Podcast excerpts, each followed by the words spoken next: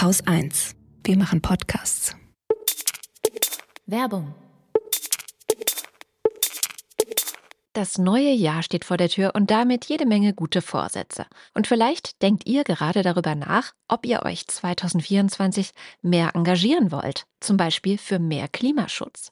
Falls ihr nicht wisst, wie und wo ihr starten sollt, dann hat die Initiative Local Zero einen Plan für euch. Macht eure Stadt zu eurem Klimaprojekt. Denn vieles fürs Klima könnt ihr dort bewegen. Das Netzwerk Local Zero unterstützt euch dabei und bietet Hilfe zur Selbsthilfe für klimaengagierte Menschen, die sich in ihren Städten in Teams organisieren. Local Zero hat das Ziel, Ort für Ort klimaneutral zu machen. Deutschlandweit sind schon 90 Teams aktiv. Local Zero unterstützt sie professionell und bietet ihnen einen konkreten Fahrplan, die nötigen Werkzeuge und die Erfahrung von über 1000 engagierten Menschen. 40 Kommunen mit rund 5 Millionen EinwohnerInnen planen dank der vielen aktiven Teams jetzt schon ihren Weg zur Klimaneutralität. Also, das Beste, was wir 2024 gegen die Klimakrise tun können, ist aufhören, allein zu sein. Und wie ihr anfangen könnt, erfahrt ihr zum Beispiel im digitalen Intro-Event am 21. Januar. Den Link dafür findet ihr in den Show Notes oder auf localzero.net. Local Zero ist eine Initiative von German Zero.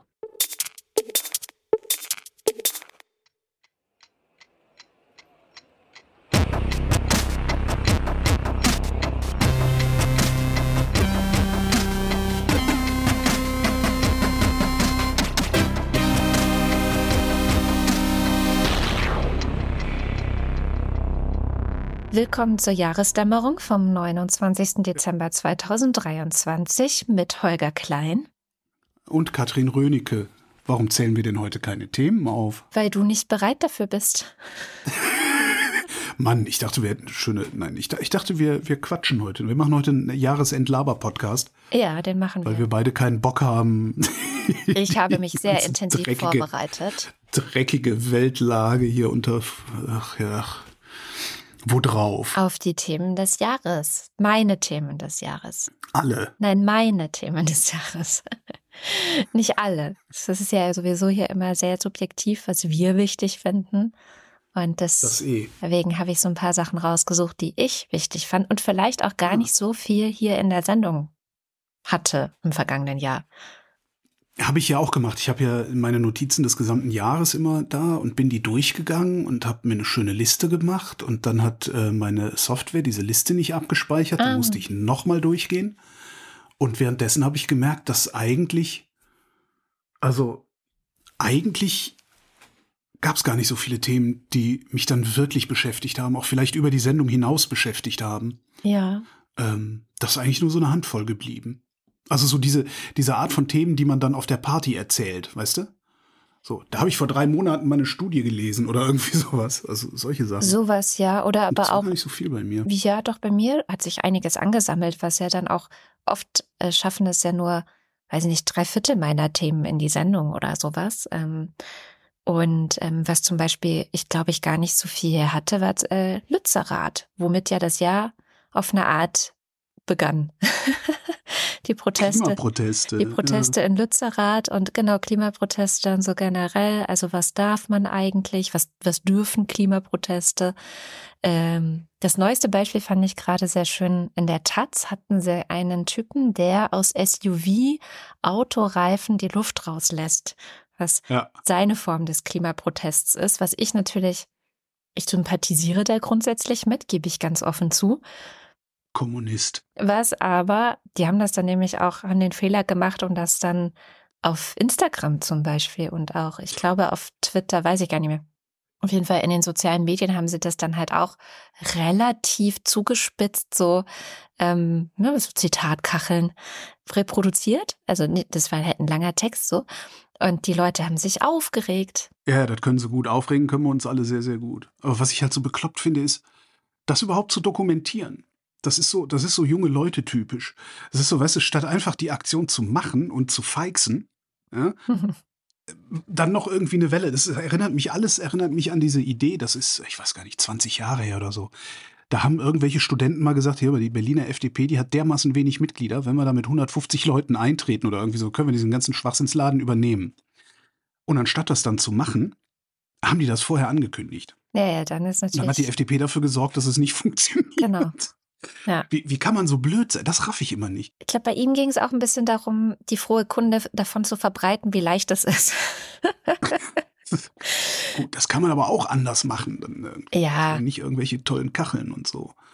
Das ist so wie diese, weißt du, äh, da hatten wir, glaube ich, auch dieses Jahr, oder was letztes Jahr, ich komme fast durcheinander, diese, diese Leute, die einfach auf den Autobahnen die äh, Rasen wieder erlaubt Schilder abmontiert haben, mhm. ohne was zu sagen, sodass dann die Tempolimits durchgehend gegolten haben. Das macht man halt einfach und ja, so, so, so geht doch eigentlich Subversion. Subversion ist doch nicht, wenn du Instakacheln machst, um Gottes Willen. Aber vielleicht ist das was, was jungen Leuten 2023 schon sehr schwer fällt etwas ja, Gutes zu tun und nicht darüber zu reden. Also ja. Habe ich so das Gefühl. Na, aber die grundsätzliche Frage ist ja trotz allem, was darf denn eigentlich Klimaprotest? Also ich habe so das Gefühl, das ist auch eine Frage, die schleppen wir noch mit ins nächste Jahr, weil wir die immer noch nicht klären konnten. Weil ich meine, wo endet der Spaß? Wo, wo gibt es Grenzen? Gibt es Grenzen? Was ist der Sinn?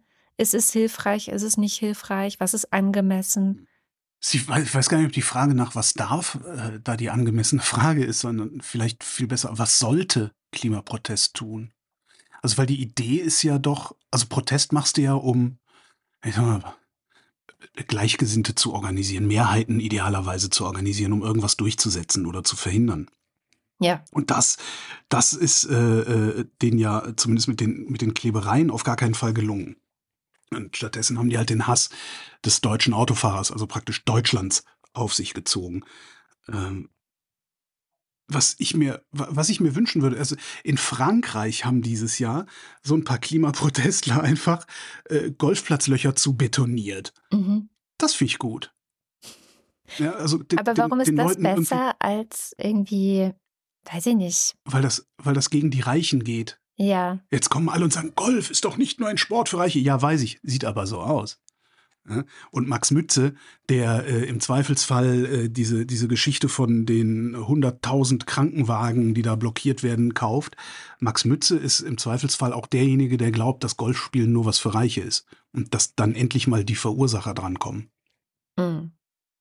Aber es ist ja schon so, also ich meine, was aus diesen Klimaprotesten ähm, oder was so das Gefühl ist, was die ja transportieren und wo ich auch grundsätzlich auch mit sympathisiere, ist ein Gefühl von Ohnmacht und Hilflosigkeit. Weil du das Gefühl hast, es ja. passiert halt nicht genug. Und ich fand ganz gut jetzt in der Zeit gerade war Eckhard von Hirschhausen, der äh, sehr schön nochmal gesagt hat, es ist nicht von ihm, aber er hat es nochmal wiederholt. Ähm, es ist schwer, ehrenamtlich die Welt zu retten, solange andere sie hauptberuflich zerstören. Ja. Und das finde ich ist ja das Problem, dass sozusagen du als kleine Klimaaktivistin ähm, gegenüber einer milliardenschweren Lobby oder Industrie mit Lobby, also die Industrie ist milliardenschwer und hat eine entsprechend gut ausgestattete Lobby. Was hast du denn sonst noch für Möglichkeiten? Aber was bringen die Möglichkeiten, die du dir nimmst? Also es hat ja, es war völlig für den Arsch, diese Kleberei. Mich hat es amüsiert, aber es geht ja nicht darum, dass ich amüsiert werde. Aber lag es an den Protestierenden, dass es für einen Arsch war, oder lag es auch mit zum Beispiel an den Medien? Nein, das lag auch an, das lag vor allen Dingen an der Protestform. Du kannst den deutschen Auto, du kannst nicht gegen den deutschen Autofahrer Politik machen. Äh, weder als, äh, also weder, als, als Legislative noch als äh, Nichtregierungsprotest, wie auch immer geartete Organisation. Das funktioniert nicht. Und das haben wir, glaube ich, dieses Jahr gesehen. Also da müssten, da müssten die sich mal was anderes ausdenken jeden Morgen das Finanzamt zu betonieren oder irgendwie, solche Sachen. Also die da oben stärker ins Visier nehmen. Und das ist natürlich dann mit so einem, ich lasse an den SUVs die Luft raus. Ja. Das funktioniert natürlich, ja, ja, weil die 80-jährige Oma in ihrem schlecht isolierten Häuschen in der tiefen Eifel, die jeden Morgen im Schnee ihre Mutter pflegen fahren muss, 80 Kilometer entfernt und das nur mit dem Auto machen kann, die fährt vermutlich kein SUV. Ja, er hat auch geschildert, wie er explizit in die reichen Gegenden geht. Also ja. Äh, auch weil ja. da natürlich die Wahrscheinlichkeit, viele SUVs zu finden, größer ist, aber auch, ja. weil er eben die treffen will. Ich habe dieses Jahr, also ich habe tatsächlich, ich lese ja recht wenig, weil mir immer die Muße fehlt, Bücher zu lesen. Ich brauche dafür immer sehr viel Anlaufzeit. Aber eins, was ich gelesen habe, das passt da so schön hin. Das war, äh, und das hat mich, das bewegt mich nachhaltig, das Buch. Das ist von Kim Stanley Robinson und heißt das Ministerium für die Zukunft. Mhm. Das ist so eine Geschichte über eine, also ist Fiktion, ne? also die gibt's nicht. Zumindest habe ich von der noch nichts gehört. Da gibt es eine, eine, Behörde bei den Vereinten Nationen, die soll ähm, Maßnahmen zur Bekämpfung des Klimawandels sich ausdenken und Länder und so dabei unterstützen. Und ich denke die ganze Zeit, also seit ich das gelesen habe, denke ich einmal in der Woche oder so ähnlich, wenn ich jünger wäre, würde ich dieses Buch als äh, Handlungsanweisung verstehen und nicht als Roman, weil da passieren ein paar sehr, sehr interessante Sachen. Und äh, zum Beispiel gibt's da, und das will ich jetzt nicht als Revolutionsaufruf oder sonst wie oder Aufruf verstanden wissen, aber da gibt's eine, in dieser UN-Behörde gibt es eine Geheimabteilung, von der niemand so genau weiß, was die machen. Aber es gibt dann irgendwann so, ein, so einen Moment in der Geschichte der Menschheit, in der reihenweise Privatjets abstürzen. Mhm. Keiner weiß so genau warum, aber auch kein Reicher traut sich mehr mit seinem Privatjet zu fliegen. Und das sind so Geschichten, die ich irgendwie zumindest als, wie soll ich sagen, als Humus mir vorstellen kann, um sich neue Protestformen auszudenken. Ja, aber das ist ja schon, also Ne, die, die, die, die äh, Radikalität dahinter ist ja sowas von viel krasser, weil das, was an der. Das ist Mord. Ja, ja, ja. Genau, das, was in der letzten Generation ja auch so beeindruckend ist, finde ich, ist, dass sie komplett gewaltfrei sind. Also sie sitzen ja einfach da. Dann werden sie, da gibt es ja diese krassen Maßnahmen mit Schmerzgriffen und ähm, mhm. Autofahrer, die, also dieser eine Lkw-Fahrer, wo es das Video gibt, der irgendwie halb über so einen Aktivisten drüber gefahren ist. Also da ist ja wirklich schwere Körperverletzung an der Tagesordnung. Da, die werden Grundrechte äh, Verstoß, Verstöße, weil sie ausspioniert werden. Ähm, dann gibt es diese mhm, mhm, mhm. Schnellverfahren in, in Bayern, wo sie äh, irgendwie gar kein ordentliches Gerichtsverfahren mehr bekommen und so weiter. Also die werden ja behandelt wie Schwerstverbrecher. Ja, die werden behandelt, wie Linke in Deutschland schon immer behandelt werden und wo man sich die ganze Zeit wundert, warum die Rechten eigentlich nicht genauso behandelt werden. aber, okay, aber was ich meine aber, ist. Nein, aber was das Krasse ja an denen ist, ist dieses, die, die machen trotzdem, weil die wissen, dass alle sie mhm. hassen. Mhm. Sie wissen, dass sie Gewalt erfahren werden, wenn sie mhm. protestieren. Und sie wissen, dass sie wahrscheinlich oder vielleicht nicht mal ein faires Verfahren bekommen. Und das nehmen sie alles hin und machen weiter. Und das finde ich schon eine extrem große Opferbereitschaft, wohingegen natürlich Reiche aus ihren Privatjets ähm, herunterzuholen, äh, ist ja das Gegenteil davon auf eine Art auf eine Art. Und darum sage ich ja, das, das, das soll jetzt keine Handlungsanweisung sein. Ja, das soll ja, jetzt nicht jemand mal gucken, wo eigentlich diese äh, 200 oder waren es 400 Bodenluftraketen abgeblieben sind, die nach dem Sturz des Gaddafi-Regimes ver ver verschwunden sind. Sondern mit Humus meine ich, wenn man sich dann auf der anderen Seite so jemanden anguckt wie Extinction Rebellion, mhm. die ja ganz gezielt auch dahin gehen, wo es dem Establishment wehtut. Also wo es eben nicht äh, dem Typen wehtut, der, also das ist auch so was, was ich auf, auf einer anderen Ebene völlig, äh, völlig schrecklich finde. Aber das eines der beliebtesten Argumente gegen Klimakleber scheint ja gewesen zu sein, ich muss zur Arbeit. Ja. Und das ist schon sehr, sehr, ich finde das sehr, sehr tragisch, dass wir eine Welt haben, oder zumindest in Deutschland, ich weiß nicht, wie es in anderen Ländern ist, dass wir hier ein Land haben, eine Gesellschaft haben, in der ich muss zur Arbeit ein valides Argument für irgendwas ist, solange du nicht jemand bist, der anderen dabei hilft, nicht zu sterben. Das äh, finde ich, ich finde, ich muss zur Arbeit, darf kein Argument sein, sonst läuft grundsätzlich was schief. Aber das muss man nicht hier diskutieren. Ähm, letzte Generation, ich sag mal, die, die unmittelbar Leidtragenden der letzten Generation Aktionen sind ja dann tatsächlich die Autofahrerinnen und Autofahrer, die vielleicht berechtigte Interessen haben, jetzt nicht aufgehalten zu werden. Und bei Extinction Rebellion ist es ja so, dass ein ganz anderer Bereich des Establishments angegangen wird, indem sie eben irgendwelche Bilder mit Farbe be be benetzen. Aber das hat doch die letzte Generation auch gemacht. Oh, ich hatte da, oh, die hatte ich im Kopf, in meinem Kopf getrennt. Und ich finde halt, weißt du, wenn man das jetzt ein bisschen weiter spinnt, was zum Beispiel, wenn äh, die reiche Frau mit den hochtopierten Haaren, ja, ich bin lokistisches Klischee und so, die reiche Frau mit den hochtopierten Haaren stets und ständig Angst haben muss, dass ihr die Frisur versaut wird, wenn sie in die Oper geht. Völlig unrein gedacht jetzt. Ne? Aber wenn die ständig Angst haben muss, dann geht die irgendwann nicht mehr in die Oper. Das meine ich mit diesem Beispiel von den Flugzeugen. Das ist, ich kann mir sehr gut vorstellen, ich weiß nicht, wie es aussehen kann. Ähm, ich bin auch nicht derjenige, der es umsetzen wird, glaube ich zumindest. Aber ich kann mir sehr gut vorstellen, dass es Möglichkeiten gibt, den am meisten Verantwortlichen für die Klimakrise so viel Angst einzujagen oder so viel Unbehagen oder, oder un, un, so viel an ihrem Komfort äh, wegzunehmen, dass sie morgen sich anders verhalten wollen. Mhm.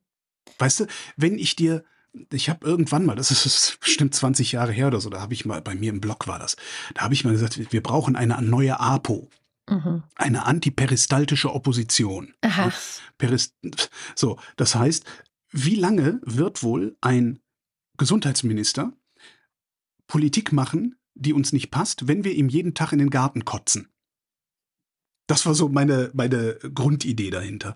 Und das meine ich. Also, wenn du den Leuten, die verantwortlich sind, wenn es denen ungemütlich wird, werden sie in deinem Sinne handeln. Michael, Michael Kretschmer, mhm. der sächsische Ministerpräsident. Ja, da müssen nur ein paar Faschos bei ihm vorm Haus auflaufen und schon ist er auf Linie. Ja, also, funktioniert doch. Hm. Ja, Buchtipp, aber, sehr schön. Buchtipp, ja, ich habe auch noch einen Buchtipp. Das Verfassungsblock hat nämlich ein schönes Buch rausgebracht zu dem ganzen Thema. Das hat den wunderbaren Titel Kleben und Haften. Schön, ne? Ja, weil Kleben ist ja eine Form von Haften und ja, ja. ja Schneid ähm, das raus, jetzt erkläre ich hier schon Witze. Oh, oh ja, schlimm, schlimm, Holger. Und da sind dann halt genau diese Fragen, ne, dürfen die das, bringt das überhaupt was, welche Rolle spielen Medien und Polizei und so weiter. Ähm, sind da verschiedene Texte drin, auch zu diesem ganzen Herbeireden einer kriminellen Vereinigung, was da stattfindet. Mhm. Ähm, und ob das nicht eigentlich auch eine Form von Notwehr ist, was ich eigentlich eine interessante Frage finde. Und was mich auch zu dem eigentlichen Thema bringt, also das finde ich ja eines der großen Probleme, ist, dass wir fast mehr, gefühlt mehr über die Klimakleber und wie sie nerven gesprochen haben, als über die Klimakrise und wie ja, akut sie ist. So.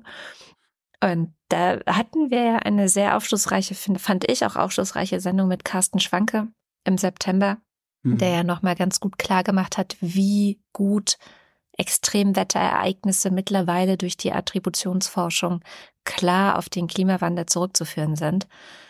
Also er ist ja, er nennt sich ja auch Klimakommunikator. Und es gibt ja so ein paar, wir haben ja Stefan Rahmsdorf auch immer wieder hier in der Sendung gehabt. Und dann gibt's noch Özden Terli, der auch Wettermann im Fernsehen ist und eine relativ große Reichweite hat. Und bei denen habe ich mal so ein bisschen geguckt, was so 2023 eigentlich die Bilanz an ja, äh, schauerliche Bilanz an Extremwettern ist oder auch. Okay. Naja, es gehört auch zum Jahresrückblick dazu.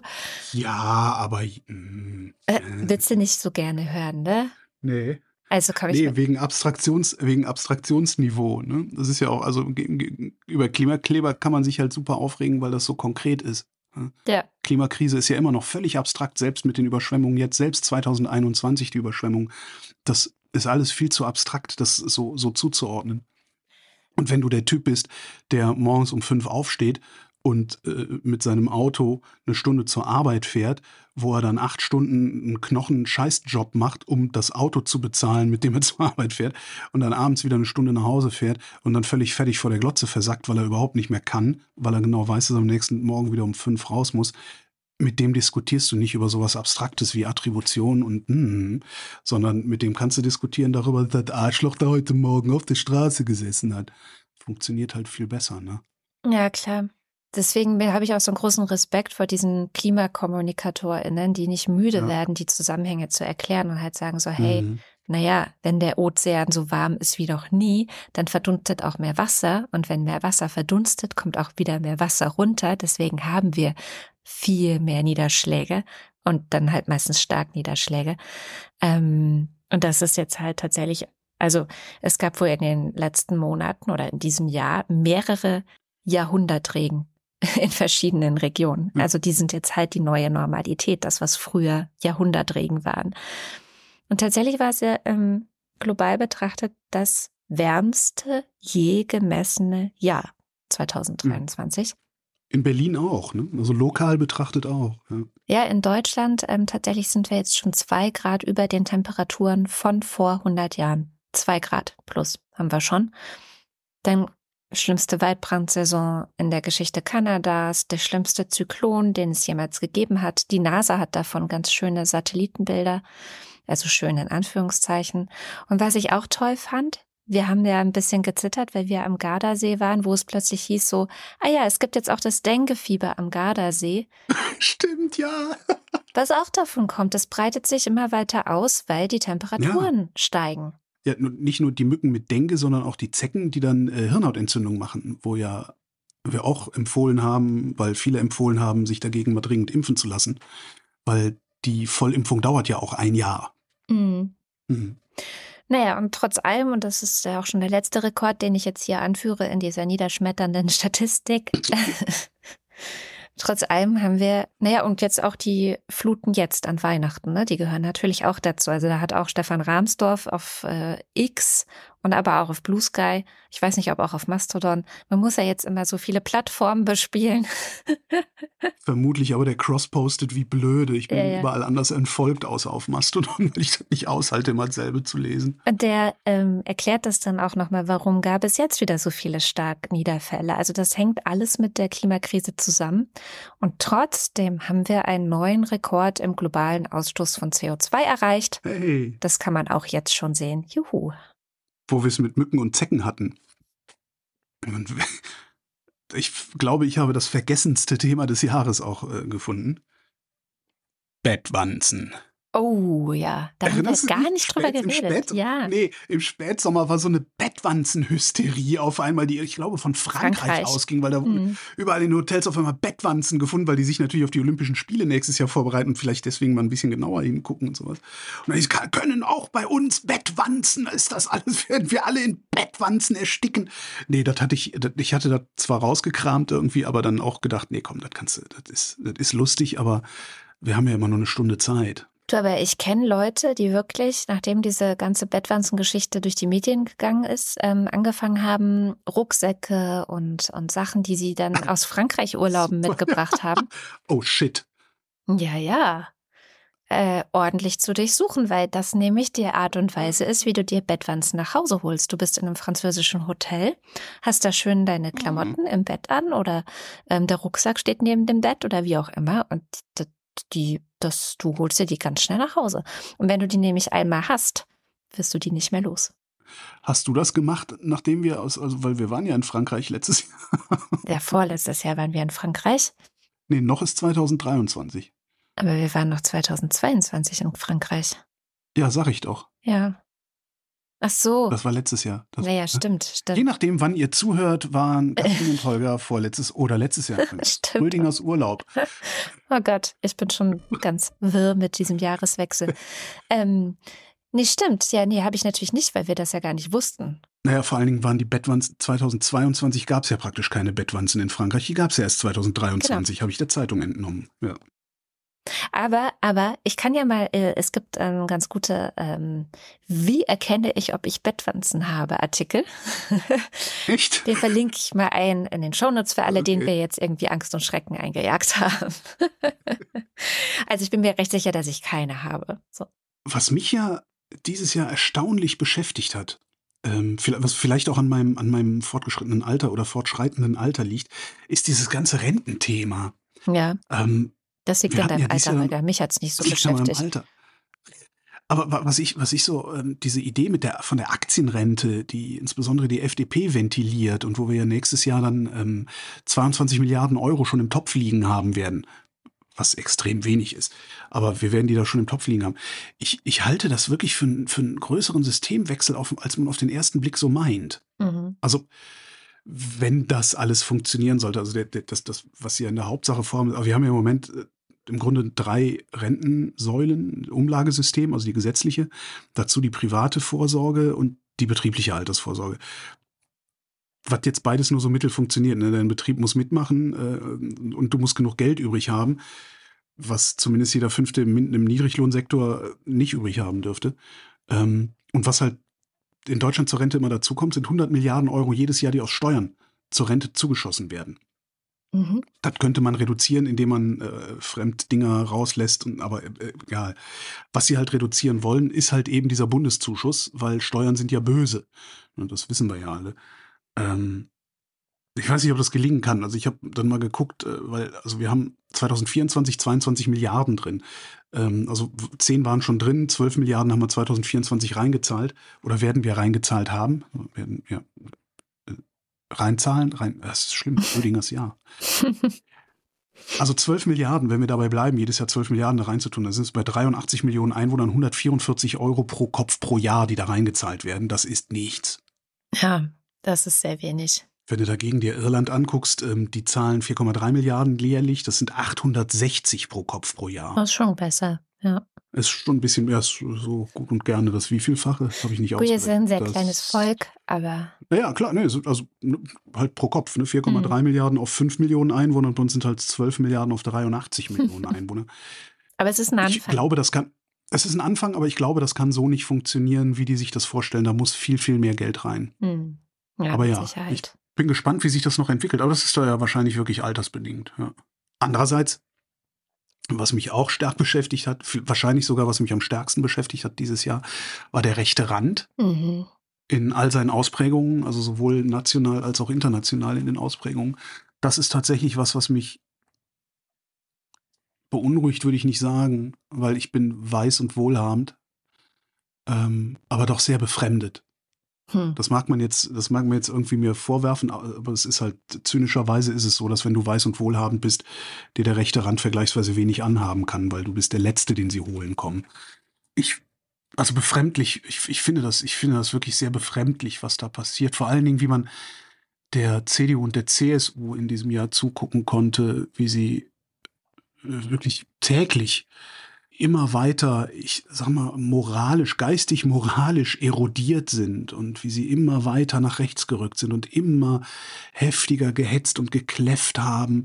Ähm, das, äh, das, also ich war vor einem Jahr, wenn du, wenn mir vor einem Jahr jemand gesagt hätte, wir brauchen, die, die CDU ist wichtig, wir brauchen eine konservative Partei, die, äh, ne, so gibt's ja diese Reden, Mhm. ähm, hätte ich zugestimmt. Heute finde ich das nicht mehr. Ich halte die CDU für eine größere Gefahr, als wir alle glauben, dass sie ist oder als wir alle fühlen, dass sie ist.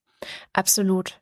Also mich hat es auch total entsetzt, ne, weil, also sie sind jetzt in der Opposition und Ja. die AfD drückt natürlich ganz ordentlich von rechts, ne, weil die einfach Klar. jetzt immer erfolgreicher werden. Und was ich halt krass finde, ist, dass dann als Reaktion darauf die CDU und CSU, aber auch Teile der FDP, also Kubicki zum Beispiel, ist ja auch sehr notorisch, Ja, ähm, und teilweise auch bis in die SPD hinein. Also ich erinnere da an dieses Spiegelcover mit dem Olaf Scholz-Zitat, wir müssten im Ja. großen Stil abschieben. Man Ähm, muss sich, glaube ich, auch einfach mal von dem Gedanken verabschieden, dass die SPD eine linke Partei sei. wahrscheinlich. Jedenfalls finde ich das schon krass, dass sozusagen die Reaktion auf dieses Erstarken ist, okay, dann machen wir das jetzt genauso. Und dann werden halt so wirklich, also die rassistischen Narrative ausgepackt, ja, also dieses Ja. Migration als zentrales Thema zu, zu spielen, womit, also ich meine, die AfD, dass die AfD die Regierung mit diesem Thema versucht vor sich herzutreiben, verstehe ich. Ja, es ist ihr Ja. Kernthema. Total klar. Und vielleicht, vielleicht ist da auch noch der Druck aus Europa, ja, weil ja da auch dieses GEAS verabschiedet werden sollte und Mhm. in vielen europäischen Ländern jetzt eben auch der Druck von rechts immer größer wird. Aber dass sie sich dann freiwillig und ich finde ohne Not dazu bemüßigt fühlen, Nancy Faeser und Olaf Scholz und Co., den Rechten auch noch nach dem Mund zu reden, das verstehe ich nicht. Also da schaue ich einfach sprachlos zu. Ja, genau. Das ist, das, das ist, was ich meine mit befremden. Ja. Weil das ist so, ja, ich bin da auch total sprachlos. Und der Witz an der ganzen Sache ist ja, Migration ist das zentrale Thema. Ja, das, das, das, ist, der, der, Witz- das ist der Witz an der Sache. Aber halt nicht so, wie Nur, sie es. so wie sie es besprechen, genau nicht. Ja, Und genau. Das ist, dann, dann sind wir wieder bei der Rente. Die, die Bundesagentur sagt, wir brauchen jedes Jahr eine Nettozuwanderung. Früher hieß es Einwanderung. Den Unterschied muss ich mir auch noch mal irgendwo erklären lassen. Wir bräuchten eine Nettozuwanderung von 400.000 Leuten. Äh, Wir versuchen mit der linken Hand, versuchen wir 400.000 Fachkräfte einwandern zu lassen in ein, ein, ein, ein rassistisches, ungastfreundliches, gehässiges Land, in dem die Leute Sandsäcke vom Deich klauen, um ihren Keller abzusichern. Ja? Natürlich geht da niemand hin. Wenn ich, wenn ich gut genug bin und die Wahl habe nach Deutschland oder nach Kanada zu gehen, gehe ich nach Kanada oder nach Irland Ja, oder weiß sofort. der Geier was. Ja. So, die, die versuchen wir mit der linken Hand äh, verzweifelt geradezu einzuladen und mit der rechten schmeißen wir die raus, die schon hier sind. Ja, das ist Das es ist auch so, halt ist auch. so- ne? Also Ja. jetzt wieder irgendwie Jesidinnen in den Irak abschieben, das ist, also wo die als Minderheit bedroht sind, das ist eure Symbolpolitik zu dem Thema. Ja, Wie armselig. ja. Und, und wenn man, wenn man das von diesen, von diesen ähm, Einzelfällen oder Einzelschicksalen mal abstrahiert, die sind ja schon hier. ja, ja. Die, die kommen ja nicht für einen Zahnarztbesuch oder weil hier 500 Euro Bürgergeld so geil viel Kohle ist, äh, mit denen man in einem Land super leben kann, in dem die Miete 15 Euro kostet. Deswegen kommen die ja alle nicht. Mag sein, dass Einzelne deswegen kommen, die man dann auch immer wieder schön rauspicken und in den Springer-Medien vorführen kann. Aber die Masse kommt, weil sie ein besseres Leben sucht. Und das ist so, was ich das ganze Jahr, jedes Mal, wenn ich irgendwie Berichte darüber sehe, denke ich jedes Mal so meine, meine alte Idee, die zehn Jahre, die wir jetzt, oder ja, fast zehn Jahre, nehmen wir 2015 als kritische Marke, die acht Jahre, die wir darüber diskutiert haben, wie wir möglichst viele Menschen vergraulen und können, also davon abhalten können zu kommen oder wieder rausschmeißen können, wenn wir diese acht Jahre genutzt hätten, aus den Flüchtlingen die Fachkräfte zu machen, von denen wir uns Einwanderung wünschen, dann hätten wir das Problem nur noch halb so groß hier mit unserer Rente. Ja, und Und deshalb, ich, ich, ich, ich, das, das mag naiv sein, aber ich denke mir wirklich, wir, wir gucken einfach, wo, was, was für Fachkräftebedarf ist in welchen, keine Ahnung, Regierungsbezirken, sagen wir mal. Nehmen wir es auf Bezirksebene. Äh, weiß ich nicht. In Hamburg werden Busfahrer gesucht, in Bayern werden Klempner gesucht. Und dann gehst du hin und sagst, hey, du Flüchtling, in Hamburg werden Busfahrer gesucht und in Bayern werden Klempner gesucht. Du hast jetzt die Wahl. Du wirst Busfahrer oder du wirst Klempner. Dann darf er sich das aussuchen. Oder wenn er sagt, ich will aber lieber in Hamburg wohnen, dann muss er halt Busfahrer werden. Und dann stellst du da überbetriebliche Ausbildungsbetriebe hin und bildest die Leute aus. Und wenn du sagst, so, du bist jetzt hier drei Jahre in einer, in einer äh, wie heißt das hier? Wie heißt die Ausbildungsart, Berufsschule? die wir haben? Nee. Du, duales Ausbildungssystem. Ja klar, überbetrieblich heißt halt, du bist in der Berufsschule Mhm. und du bist noch in einer Lehrwerkstatt, die aber nicht unmittelbar an einen Betrieb angeschlossen ist, der im, äh, auf dem Markt agiert. So. Aber- da gehst du drei Jahre hin und dann sagst du einfach, okay, die, die die Berufsschulzeit, die wird halt zur Hälfte oder weiß der Geier was äh, dazu benutzt, dir Deutsch reinzuprügeln. Und in drei Jahren kann man so gut Deutsch lernen, dass man selber Busansagen machen kann. Ja, ja, klar. Also das, Ja, der und Witz ich- ist, ich, ich habe ja eine Freundin und die ähm, arbeitet mit ähm, minderjährigen, unbegleiteten Flüchtlingen Ja. in der Unterkunft. Und Ja. die machen das ja auch alle. Also die gehen ja alle in die Schule und die machen alle ihre Ausbildung und die, das sind Erfolgsgeschichten. Also das passiert Ja. auch. Und das ist ja der Witz, dass wir darüber so wenig sprechen, wie gut das auch funktioniert, wie viel das schon passiert. Das hat ja auch Gerald Knaus hier in der Sendung gesagt, ähm, Mhm. dass das ja durchaus stattfindet. Und was er auch gesagt hat, ist, dass diese ganzen in großem Maße abschieben oder dieser Asylpakt, den die EU verabschiedet hat, dass das alles Nebelkerzen sind, die gar nichts bringen. Das sind, das sind nicht mal, ist nicht mal so, dass dann jetzt wirklich in großem Maße abgeschoben würde, weil die Leute, die hier sind, die übergroße Mehrheit von denen können wir gar nicht abschieben, weil die auf jeden Fall einen Asylstatus bekommen werden, weil die halt aus Syrien oder aus Afghanistan oder anderen Kriegsgebieten hier sind oder eben natürlich Ukraine auch gerade. Also das ist alles so, und das ist auch das, was, wo ich oft denke, Politikverdrossenheit, ja, verstehe ich total, weil das alles nur Nebelkerzen sind und da Ja. groß rumgetönt wird. Und wenn du einen Experten fragst, wie Gerald Knaus oder Maximilian Pichel, sagen die dir alle, naja, das ist nur Symbolpolitik, das bringt überhaupt nichts, außer dass wir die Menschenrechte immer weiter zurückfallen. Das bringt es tatsächlich. So. Da habe ich noch einen Buchtipp, witzigerweise, von diesem Jahr, und zwar von Steffen Mau. Triggerpunkte heißt das Buch. Ja.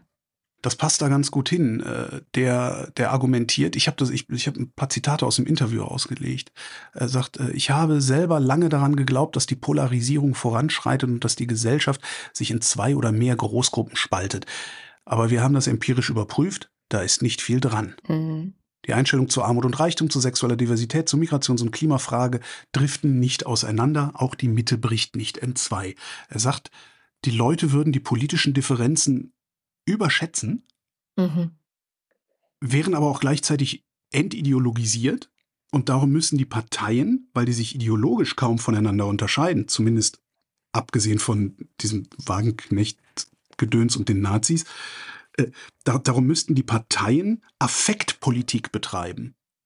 Hm, Und das toll. machen sie über die Triggerpunkte, die sie ansteuern und ansprechen. Das ist dann halt Gendern, äh, Ja. Veggie Day, dieser ganze Schwachsinn, wo du eigentlich da stehst und denkst, sag mal, darüber diskutieren wir doch jetzt nicht ernsthaft. Wenn du nicht gendern willst, ja, dann lässt du's halt. Ja, Es zwingt dich ja niemand dazu, du Affe. dafür wirst das du jetzt du halt gezwungen, ganz, ganz- nicht zu gendern. Das haben wir Ja, das ist davon. toll, ne? Das ist richtig toll. Das Das, ist- die, ja. die so tun, als gäbe es irgendwie Verbote, nur in der männlichen Form Ja. zu sprechen oder so, die setzen durch, dass es jetzt verboten ist, Gender-Sternchen zu benutzen. Und das ist genau so ein Triggerpunkt, den die ansprechen. Das ist ein ganz, ganz tolles Buch, wirklich, das auch, das auch wirklich Hoffnung macht.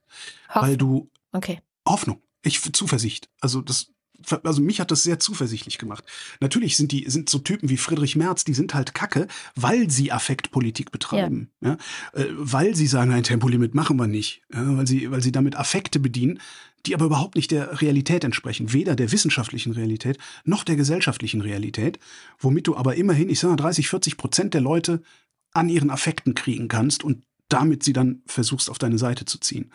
Nichtsdestotrotz sagt er in dem Buch halt auch, nee, das ist alles gar nicht so schlimm. Wir sind nicht so gespalten, wie es aussieht. Ja, wir, sind, wir sind viel hegemoner. Hegemoner? Hegemonieller. Hegem Wir sind Hegem- viel wir sind viel Ho- Homogener, homogener. Das, das ist das Wort. genau, Hegemon waren wir woanders. Mhm. Wir sind viel homogener. Hegemoner. Ah, mein Kopf.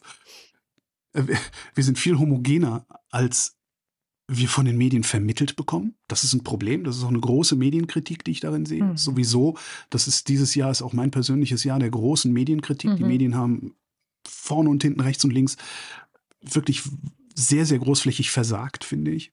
Auch Also- in, in der Erklärung der Welt, in, In der das, Einordnung. Ne? Genau. Es, es genau. fehlt immer der Kontext, finde ich. Und es Genau, wird zu genau. wenig erklärt, was eigentlich was bedeutet. Also dann wird halt gesagt, so ja, hier, krass, Fluten. Oh Mensch, so sieht's in Niedersachsen aus, so sieht's in Thüringen aus und so in NRW. Und dann wird nicht dazu gesagt, ha, wie kommt das denn eigentlich? Das macht dann Östen Terli in seinem Wetterbericht. Aber, Ja, aber das ist ja nur der Typ vom Wetter. Ja. Hat ja keine Ahnung. also da haben schon dann die Hälfte der Leute abgeschaltet, glaube ich immer. Ja, da auch diese Berichte dann übers Tempolimit, wenn da mal wieder diskutiert wird. Da müsste ja eigentlich drinstehen, obwohl ein Tempolimit so und so viel aus den und den Gründen besser wäre, lehnt die Politik es ab. Das ist ja eigentlich die Überschrift. Aber die Überschrift ist immer, Politik lehnt Tempolimit ab. Ja, und obwohl die Mehrheit der Bevölkerung dafür Zum. Beispiel. Auch also noch, das, ne? das ist so, man, ja, ja. Und dann hast du aber stattdessen, also eine Mehrheit der Bevölkerung ist dafür und äh, es bringt so und so viel für das Klima. Und was du in den Medien siehst, ist, hier haben wir Heinz aus, Mhm. weiß ich, äh, Dessau, der ist dagegen. Und hier haben wir eine von der letzten Generation, die hat ein bisschen wuschelige Haare und sieht auch sonst komisch aus, die ist dafür. So, und jetzt könnt ihr selber entscheiden. Genau. Ja, und die von der letzten Generation ist außerdem so aufgebracht, dass sie nicht in der Lage ist, ihr Anliegen einigermaßen gelassen rüberzubringen. Mhm. Das ist ja auch immer so ein Problem von Aktivisti, dass die immer sehr, sehr verkrampft sind. Natürlich, wenn sie in den Massenmedien auftauchen, die haben da überhaupt keine Erfahrung. Ja, Die sind sehr, sehr angespannt, die wollen unbedingt, klar, aber die wollen halt auch unbedingt ihre Talking Points rüberbringen Mhm. und werden dadurch so wenig gelassen, Hm. dass sie super anstrengend rüberkommen fürs Publikum. Ja, man müsste eigentlich So, immer spannend. Latif da hinsetzen, wenn es um solche Themen geht. Weil der sitzt da so mit einer Grandessa oder wie auch immer das heißt und ist dann so, ja, aber. Und dann erklärt Ja. er das. Und dann Ja. ist das logisch. Aber das- und alle sehen ein bisschen dumm aus neben ihm. Das finde ich gut. Mhm. Aber das ist halt wieder eine Frage der, der Gäste, die eingeladen werden. Ja. Was mich ja so aufbringt, ist die Art und Weise, wie Medien Nachrichten produzieren und formulieren. Das finde ich echt ein Riesenproblem. Und da bist du dann wieder an dem Punkt, wo Steffen Mau sagt, ne, die Gesellschaft ist nicht so gespalten, das steht halt nur in der Zeitung, weil es sich gut verkauft. Ja. Weil die Politik damit gut äh, sich selbst verkaufen kann, die Zeitung sich damit auch selbst verkaufen kann. Und das ist übrigens das, was ich, ähm, dieses Jahr ist für mich ja Twitter gestorben. Mhm. Für mich auch, für die Und ich Wochendämmerung habe- auch. Wir sind da nicht mehr. Ah, schön. Mhm. Und ich, ich also ich, ich, ich habe meinen Account noch. Ich werde gelegentlich auch gezwungen, von einer anderen Redaktion da mal reinzugucken, um irgendwelche Reaktionen zu lesen. Aber ich benutze das halt nicht mehr als äh, Informations- und Zeitvertreibsquelle. Und seit ich das nicht mehr mache, sieht auch meine Welt nicht mehr so polarisiert aus. Ja, ist komisch. Das ist ein ne? ganz interessanter Effekt, den Mhm. ich da beobachte. Ja. Voll. Unsere Accounts sind da auch noch, nur falls jetzt jemand gucken geht, weil die Gefahr ja auch ist, dass dann irgendjemand anders kommt und sich als du ausgibt. Ja. Deswegen Das ähm, auch, ja. werden die dann sicherlich nicht gelöscht. Ich, wenn ich mich da einlogge, dann auch immer nur mit dem Browser, in dem Blue Blocker läuft. Das ist so ein Add-on, Ah, ja. das alle blauen Haken blockt. Sehr praktisch. Sehr, sehr praktisch. Ja, was dieses Jahr ja auch noch war, ich, also Ukraine-Krieg, ähm, ich fand, es gab eigentlich nur drei wirklich herausstechende Ereignisse im Ukraine-Krieg. Das eine war der Aufstand von Jewgeni Prigoschin, der Zug Mhm. in Richtung Moskau und dann sein Tod. Stimmt, ja. Dann ist dieser Staudamm gebrochen. Das war ein Riesending. Hat man auch irgendwie Stimmt, das war ja auch dieses Jahr. sehr schnell wieder vergessen. Ja. Und jetzt ganz frisch ähm, dieser Tage hat ja die Ukraine mal wieder ein russisches Kriegsschiff vor der Krim äh, versenkt.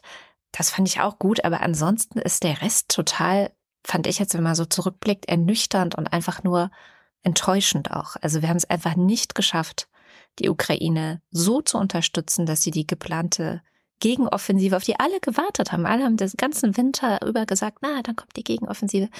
Und hatten ja auch gute Hoffnung, weil das Letzte, was von der Ukraine im Herbst 2022 erreicht worden Mhm. war, ne, Cherson einzunehmen, das war ja spektakulär.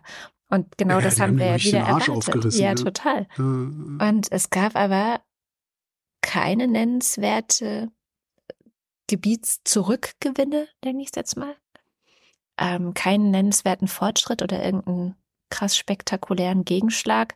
Und die einzig gute Nachricht ist, dass die Russen auch nicht sonderlich viel erreicht, also eine, keines ihrer Das- Kriegsziele erreicht haben. Das ist ja eigentlich schon der Wahnsinn. Ne? Ich meine, was die Ukraine hat unsere Erwartungen nicht erfüllt. Ja. Was schon mal eine Unverschämtheit ist Ja. von uns jetzt. Naja, weil Aber wir haben ihre Erwartungen nicht gemessen- erfüllt, ne, müsste man eigentlich sagen. Ja. Davon mal ganz abgesehen. Wir haben zumindest haben wir das, was wir in unseren Sonntagsreden implizit versprochen haben, nicht gehalten. Hm. So mein Eindruck. Aber was, was du schon sagst, ist die, im Grunde ist die Ukraine aberwitzig erfolgreich. Also das ist ja, äh, die, die Russen, die schicken da immer mehr Menschenmaterial in ihren Fleischwolf, scheißegal wie viele draufgehen, immer weiter, immer weiter. Und trotzdem hält die Ukraine dem Stand mit einer zahlenmäßig unterlegenen Armee. Mhm. Das ist schon wirklich enorm. Also ich habe nicht den Eindruck, dass die Bundesrepublik in der Lage wäre, sich so gegen Russland zu verteidigen. Keine Ahnung, wahrscheinlich nicht. Nee. Und die Frage ist Das halt, ist ja auch Hacken verboten bei uns.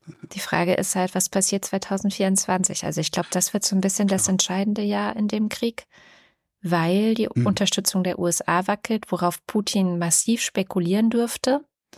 Ja. Also wenn da dann wieder irgendeine Figur hat, mit der er irgendeinen Draht hat und die er manipulieren kann, so wie Donald Trump zuletzt, ähm, dann weiß ich nicht. Also Ich glaube ja auch, dass die Bundesregierung darauf spekuliert. nein. Wenn die USA ausfallen, dann kann Scholz sagen, ja, tut uns leid, äh, dann können wir jetzt auch nicht mehr. Nein, das glaube ich nicht. Das wäre aber ein massiver Fehler. Und ich glaube das auch Ja, nicht. das ist, ich halte die komplette Politik der Bundesrepublik Deutschland äh, in, in Bezug auf die Ukraine für einen massiven Fehler.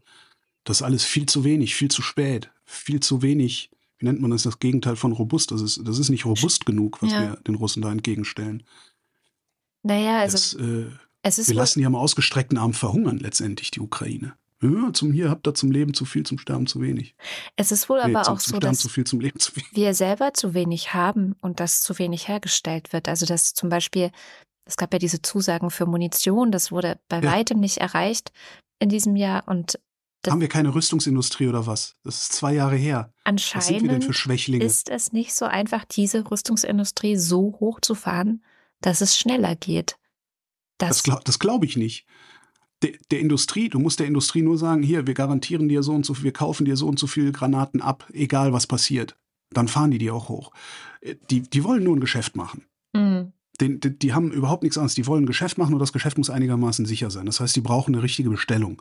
Wenn die Bundesrepublik Deutschland hingehen würde und sagen würde, so, wir bestellen jetzt 10 Milliarden Panzer und eine Billion Granaten, dann würden die die auch produziert kriegen. Wenn die Russen das schaffen, in zwei Jahren ihren Laden umzubauen, dann müssen wir das doch bitte erst recht schaffen, unseren Laden umzubauen. Wer sind wir denn? Ja, aber die Russen sind Also jetzt wer, in der? Kriegsökonomie. Also die sind ja wirklich Ja. zu 100 Prozent auf Krieg umgestellt. Die haben ja auch nichts anderes. Eben. Aber ich meine, wer war denn das? War irgendwer, irgendein ein kluger Mann, der nicht mehr lebt, hat mal gesagt, Deutsch sein heißt eine Sache, um ihrer selbst willen zu machen. Und wenn das stimmen sollte, wer, wenn nicht wir, ist in der Lage, parallel zu einer ganz normalen Industriegesellschaft auch noch eine Rüstungsindustrie hochzu, hochzufahren? Das, ich kann mir nicht vorstellen, dass das so schwer sein soll. Da, Die haben das doch alles. Die, die wissen doch, was ist, da muss, da muss ja nichts neu erfunden werden. ich habe ja durchaus auch äh, Leute, die sich mit sowas auskennen, für diese Jahresendsendung angefragt. Ähm, Ja. Vielleicht kriege ich die ja zum Jahresanfang mal, weil ich habe das Gefühl, das ist eine Menge Spekulation und keiner weiß so Mhm. richtig. Ähm, Mhm. Weil, also aus der Bundesregierung hört man wohl, dass niemand absichtlich bremst, sondern dass wirklich alles getan wird, was möglich ist. Okay. Und ähm, Stimmt, wir müssten mal Rüstungsexpertise und zur Rüstungsindustrie-Expertise Ja. müssten wir mal in die Sendung holen. Das stimmt, das müssen wir mal versuchen nächstes Jahr. Ja, ja, ja, das ist gut. Problem ist, dass andere größer sind als wir und die Guten immer darum da zu den Interviews hingehen. Ne? Müssen wir mal gucken. Die, ja, ist halt echt, das ist halt echt ein Problem. Du kannst halt anfragen, wen du willst. Ich merke das ja selber auch, wenn ich anfrage. Wenn du die Leute anfragst, die auch in den Talkshows sitzen, die kriegst du nicht in so einen mittelgroßen Podcast. na Weil klar. die sitzen halt in den Talkshows. Echt? Naja, wir hatten Gerald Knaus hier. Wir haben Stefan Rahmsdorf hier. Claudia Das- ja, okay. Kempfert. Ja, Oh, doch, Claudia Kempfert kenne ich aber auch noch von früher. trotzdem. Ja, aber da müssten wir mal, also falls dann hier äh, Hörerschaft, ne, falls ihr wisst, einen Rüstungsexperten oder eine Rüstungsexpertin, die ähm, uns tatsächlich mal was hier über die Industrie erzählen kann und wie, wie schwer oder wie leicht das ist und woran es mangelt, äh, immer her damit. Gerne auch zweite Reihe, weil äh, gerade gerade die Leute aus der zweiten Reihe sind äh, oft ein bisschen besser informiert als die aus der ersten Reihe. Ja, weil die aus Was der ersten Reihe so viel in den Talkshows sitzen und sich nicht mehr so viel Zeit haben, sich zu informieren. Ja, weil die aus der ersten Reihe natürlich, die müssen Talking Points liefern Mhm. für die ganzen Interviews. Und die aus der zweiten Reihe, die können sich mal in Ruhe Gedanken machen. Ja, Ja, genau. Habe ich schon oft festgestellt. Ist so, ja, kenne ich auch. Nächstes Thema? Ja, mach ruhig. Also, ich habe hier noch das Ich rede Erdbeben. eh viel zu viel. Ich habe hier noch das Erdbeben in der Türkei und in Syrien auf dem Zettel und habe mich dann gefragt, war da was?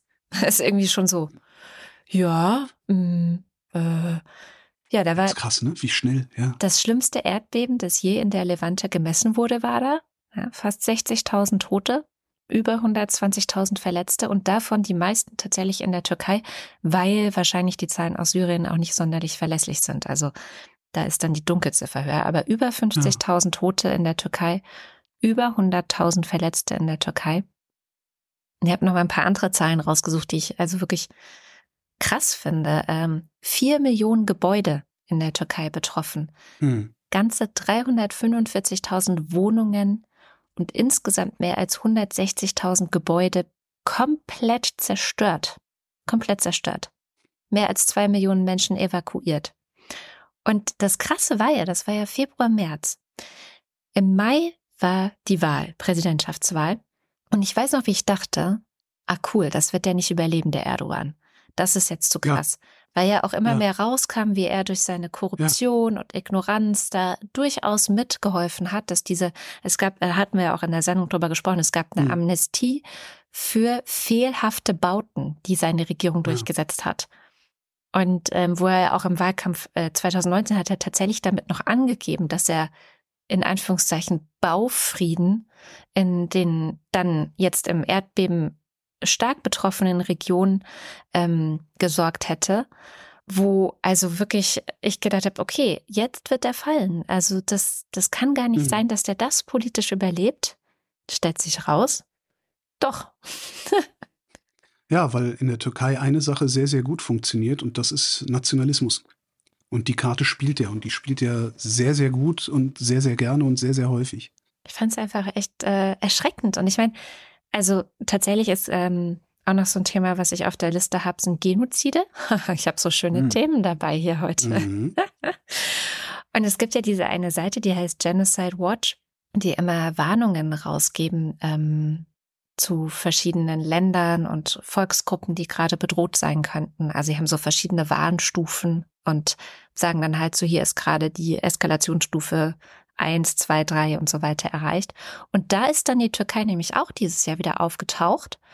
Mhm. Einerseits wegen der politischen Unterdrückung der Kurden, also insbesondere der HDP, der Partei der Kurdinnen, die halt verboten werden sollten. Dann die PolitikerInnen, die angetreten wären, äh, sind größtenteils in Knast gekommen. Aber auch, weil tatsächlich es eine richtige Blockade von Hilfen für die von den Erdbeben betroffenen KurdInnen durch die türkische Regierung gab. Und mhm. dann auch noch eben der andauernde Krieg ähm, gegen die KurdInnen in Nordsyrien. Und also diese drei Aspekte, wie Erdogan ja immer Krieg gegen die KurdInnen führt, im eigenen Land, aber auch in anderen Ländern, war für Genocide Watch ein Grund zu sagen, so hier, hier ist auf jeden Fall eine Warnung angebracht und da sollte die Welt mal hinschauen. Der hat doch gerade auch irgendwie Netanyahu äh, mit Hitler gleichgesetzt und da hat Israel doch auch gesagt von jemandem, der da Völkermord begeht, lassen wir uns hier überhaupt nichts sagen. Ja. Ja. Ja, aber es funktioniert halt. Ne? Also, wo, wo, also Erdogan hat genau zwei Karten. Das eine ist eben Nationalismus, das andere ist Islamismus. Und mit die beiden Karten spielt er sehr, sehr gut. Und vor allen Dingen ist er ein derart guter Politiker, dass er genau sieht, wann er sein Blatt überreizt hat und wann er zurück muss. Ja. Das ist jetzt irgendwie Schweden dann doch in die NATO lassen und dann gleichzeitig aber mal Israel und Deutschland mal wieder irgendwie von Koffer scheißen. Das ist, der macht das schon sehr clever. Leider zum Schaden der Türkei, was aber die Türken nicht sehen. Ja, also ich habe mich echt gefragt, was muss denn noch passieren, damit ein Volk den Autokraten abwählt. Sie hätten es ja gekonnt. Aber nö, passiert halt nicht. Ja, du brauchst halt, du brauchst halt eine Alternative, ne? Also wenn du, wenn du einen Machtwechsel machst und die Alternative sieht nicht gut genug aus, dann bleibst du eben bei dem, was du kennst. Angela Merkel hat mal Wahlkampf mit dem Satz, Sie kennen mich gemacht. Ja, ja aber ich meine, bei Angela Merkel ist ja auch das perfekte Beispiel dafür, dass die Alternative nicht gut genug aussieht und trotzdem gewinnt. Ja, meine ich ja. Naja, nee, sie war ja mal die Alternative zu Schröder und Schröder war sehr davon überzeugt, dass Angela Merkel nicht gut genug aussieht als Alternative. Ach so, jetzt weiß ich, was du meinst. Ja, ja. Damals hat sie aber ja auch nicht ähm, Wahlkampf äh, mit, mit, mit äh, so einer Beständigkeit gemacht. Und das ist ja, was Klar. Erdogan macht. Naja, ja. sicher. Na, jedenfalls also Kurdistan oder die KurdInnen war für mich nochmal so ein ganz schönes Beispiel für Volksgruppe ohne Lobby. Also, hm. weil am, nach dem 7. Oktober habe ich so das Gefühl gehabt, dass die vielleicht größte Lobby einer Volksgruppe auf der ganzen Welt tatsächlich die PalästinenserInnen sind. Ja, natürlich, die haben ein eigenes Flüchtlingshilfswerk bei den Vereinten ja. Nationen. Ja. Vielleicht müssen, müssen die Kurden mal anfangen, Flugzeuge zu entführen und sowas. Kein. Vielleicht hilft das. Ich denke nicht. Aber es ist schon krass. Und und was mir also in Bezug jetzt nochmal auf die PalästinenserInnen in der Sendung hier zu kurz kam, was ich aber in einer anderen Sendung, nämlich bei Anekdotisch Evident, mal ähm, zum Thema Ambivalenz äh, gesagt habe und was ich ja auch nochmal sagen möchte, ist, es schmerzt mich sehr, wie viele Menschen in Gaza leiden müssen. Also das, ähm, ja, das weiß ich nicht, wurde mir immer unterstellt, sei mir egal, ich sei unempathisch oder sonst irgendwas, aber ich finde das extrem bedrückend. Ich finde das extrem schrecklich zu sehen, ähm, wie die Menschen dort einfach eingesperrt sind und nicht raus können und es für sie keine, keine äh, Lösung gibt momentan. Ja, unter welchem Dilemma da eben auch Israel oder die, die ganze Welt eigentlich, vor welches Dilemma die ganze Welt von der Hamas dargestellt wurde. Und ich habe auch keine Sympathien für die israelische Regierung. Das habe ich ja sehr, sehr oft gesagt. Ähm, trotzdem wurde Israel genozidal angegriffen. Und die Hamas ist eine Bedrohung für Jüdinnen und Juden. Und deswegen, ja, also finde ich es total wichtig zu sagen, ich habe, was dieses ganze Thema angeht, Israel-Gaza, sehr viele verschiedene Gefühle in mir und die sind auch in Spannung miteinander. Ähm, das Problem, was ich halt lösen kann, hier, wo ich bin. Ich kann den Nahostkonflikt ja nicht lösen durch irgendwie darüber reden oder so, weil es wird, es gibt gerade auf der Welt, glaube ich, niemanden, der eine Idee hat, wie man jetzt aktuell den Nahostkonflikt lösen könnte. Also warum sollte ich das machen? Aber was ich hier tun kann, und ich glaube, deswegen habe ich in der Wochendämmerung auch immer wieder darauf beharrt, ist gegen diesen Antisemitismus, der hier um sich gegriffen hat, gegen den aufklärend zu wirken das ist was, was ich tatsächlich tun kann und wo ich auch Leute erreiche, die da vielleicht erreicht werden müssen. So, das wollte ich nochmal so generell sagen zu dem ganzen Thema. Äh, mich schmerzt außerdem, dass von mir verlangt wird, mich irgendwohin zu positionieren, wo irgendjemand anders steht. Inwiefern? Ehrlich jetzt? gesagt. Ja, diese Kommentare, die so, ich habe überhaupt kein Mitleid mit den Palästinensern. Mhm. Das geht dich nichts an, mit wem ich Mitleid habe. Wenn ich hier irgendwas sage, dann habe ich das gesagt, was ich hier sage. Alles andere kannst du mich gerne versuchen zu fragen, Ja, aber mir nicht irgendeinen Scheißdreck unterstellen. das stimmt außerdem. Ja, ja. Ja, das, was soll das? Also, weißt du, was soll das? Nur weil du das, Das eine halt- nicht das- gesagt hast, ist es nicht, Ja, exist nicht, nicht halt- existent. ja. das ist halt bigott. So, und was ich da immer zwischen den Zeilen zu lesen meine bei solchen, bei solchen Vorwürfen ist, äh, dass eigentlich von mir erwartet wird, dass ich mich gegen Israel zu positionieren habe. ja, natürlich. Also das ist ja, also und da ein mache ich nicht mit. Großteil der Kommentare erwartet das. Also ein Großteil Ja. dieser Kommentare, die wir beide jetzt meinen, die uns solche Dinge unterstellen, ähm, erwarten das ganz klar. Ihr müsst doch nur genau hinschauen, dann werdet ihr doch sehen, wie böse Israel ist. Was meinst du eigentlich, was, was denkst du eigentlich immer, wie das ausgehen wird da? Weil Israel hat ja immer noch nicht gesagt, was sie vorhaben. Ich habe dir ja gerade gesagt, dass keiner hat da gerade eine Lösung. Also wie soll ich denn eine haben? Ja. Also es ist wirklich. Hätte ja sein können, dass du, dass du irgendwo was aufgeschnappt hast, was plausibel klingt oder so. Naja, das Einzige, was, was ich aufschnappe oder was, was ich plausibel finde, ist, dass ähm, es muss irgendwann einen Punkt geben, und ich weiß nicht, wie man da hinkommen soll, an dem es Gespräche gibt. Also das ist ja das, was in diesem Friedensprozess von Oslo geklappt hat, dass die miteinander Gespräche geführt haben, ungestört von der Öffentlichkeit ähm, abgeschottet. Das, das war ja nicht öffentlich wo die miteinander ehrlich reden konnten und gucken konnten, was sind die Bedürfnisse so. Und da wurde dann ein Friedensprozess ausgehandelt, der auch nicht funktioniert hat, aber Mhm. immerhin ne, hat Wegen man der rechten, Ja. wegen rechter Israelis. Ich werde da, das finde ich immer wieder also das absolut faszinierendste. Ja. Dass ein rechtsradikaler Easy seinen eigenen Präsidenten erschossen hat, weil der Frieden machen wollte. und also, aber angenommen, Und das, das ist, das ist wahrscheinlich auch eins der größten Probleme, das innerisraelisch herrschen dürfte. weiß ich Dass gar du nicht. gegen die rechtsradikalen Siedler regieren musst. Ich glaube aber, dass die Mehrheitsverhältnisse ähnlich wie bei uns sind. Also, dass die anständigen, Hm. demokratischen Israelis sind auch 80 Prozent der Bevölkerung, wie hier auch. Okay. Und ähm, hier hast du halt, also glaube ich jetzt zumindest, hoffe ich, hier hast du halt auch ja immer wieder Rechtsradikale, die Politiker erschießen. Also ist selten, aber ist ja auch in Israel selten letztendlich. Ähm, Das war nur sehr effektiv in diesem Fall, dass es halt wirklich diesen ganzen Friedensprozess zum, zu Ja. einem Ende gebracht hat. Aber ich, wenn man da wieder hinkäme, dass es Gespräche gibt. Und dafür können natürlich auch die Vermittler wie jetzt Ägypten oder Katar, ich glaube, die werden da eine wichtige Rolle spielen.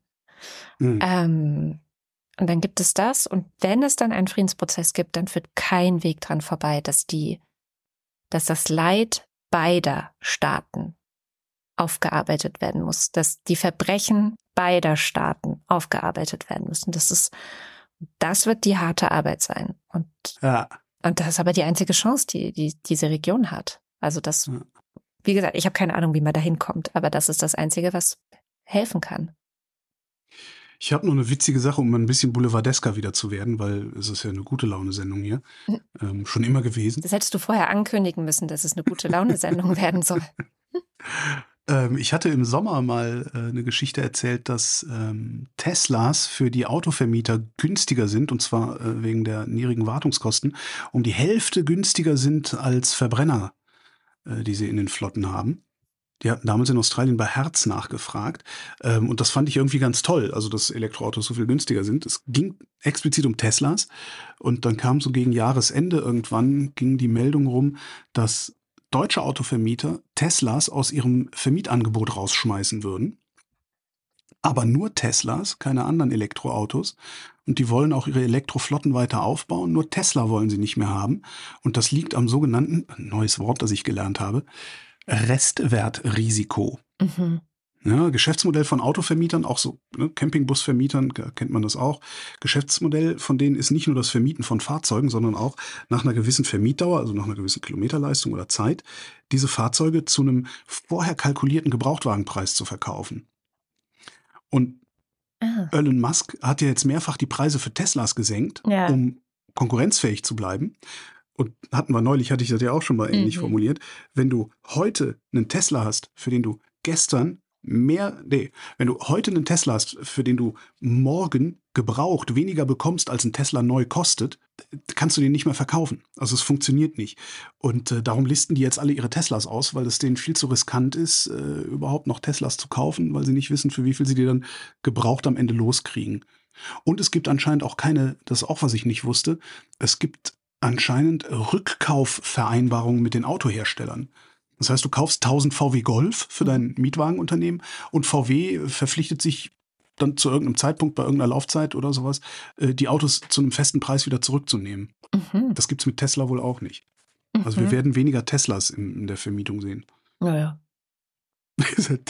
um Tesla ist es mir jetzt auch mittlerweile nicht mehr schade nach all den Geschichten dieses Jahres. Nee, überhaupt ja. nicht. Voll. Ja, ich habe auch noch jede Menge gute Nachrichten mitgebracht. Muss man ja auch. Gab es uh. ja auch jede Menge in 2023 und die kamen fast immer aus der Wissenschaft, fand ich. E-Bike fahren ist Sport. Das fand ich die beste Nachricht. ja, das ist auch eine super Nachricht. Aber zum Beispiel ähm, haben wir ja jetzt nun sehr gut funktionierende Malaria-Impfstoffe und in diesem Jahr hat Kamerun als erstes Land weltweit Malaria-Impfstoffe für die Routineimpfungen für Kinder erhalten. Das ist doch eine geile Nachricht. So. Und was ich auch geil fand, dass wir diese krassen Fortschritte in der Krebsbehandlung gemacht haben. Also da ist ja ähm, mhm. diese, diese äh, zelltherapeutischen Ansätze, wie sie immer schön, äh, so schön heißen, ähm, wo das Immunsystem train so trainiert wird, dass es verhindern kann, dass der Krebs wieder auftritt. Also es sind alles noch ähm, Methoden, die vor allem im Anfangsstadium von Krebs äh, eingesetzt werden, aber trotzdem, ähm, das sind, äh, finde ich, spektakuläre Nachrichten gewesen, genau wie diese Geschichte mit den mRNA-Impfstoffen im Kampf gegen mhm. Krebs. Mhm. Da hat ähm, der Südwestrundfunk äh, gemeldet, dass gerade im Moment 17 klinische Studien, klinische Studien ähm, zum Einsatz von mRNA-Impfstoffen gegen Krebs laufen und dass das Paul-Ehrlich-Institut mit einer Zulassung Mitte der 20er Jahre, und ich meine nächstes Jahr ist 2024, rechnet. Hm. Das, das finde ich so spektakulär, was für Fortschritte wir da gerade äh, in diesem Gebiet machen, was auch, ähm, zumindest wenn es um die mRNA-Impfstoffe geht, auch ein bisschen der Corona-Pandemie zu verdanken ist, weil da ja die mRNA-Impfstoffe so einen massiven Boost bekommen haben, auch jetzt finanzieller Art. Ja, was ja auch dieses Jahr, das ist immer mal wieder irgendwie so ein bisschen aufgepoppt als Nachricht, aber dann auch, finde ich, in, in, in seiner Gänze oder Dramatik völlig unterberichtet gewesen, was für Fortschritte wir in der Energiewende gemacht haben. Ja.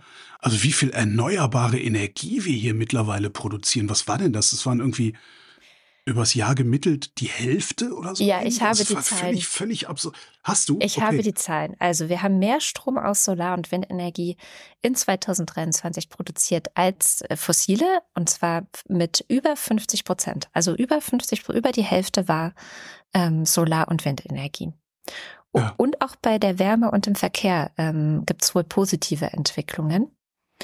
Ja, diese ganzen Geothermie-Sachen, über die wir dieses Jahr auch geredet ja, haben, fallen genau. mir da ein. Ja. Und es wäre wohl auch ein gutes Jahr für Wärmepumpen gewesen, weil eigentlich die ganzen letzten Jahre waren schon gute Jahre für Wärmepumpen. Hätten wir nicht diese unsäglichen Diskussionen gehabt. Stattdessen ist es ein gutes Jahr für Gasheizungen geworden. Ja.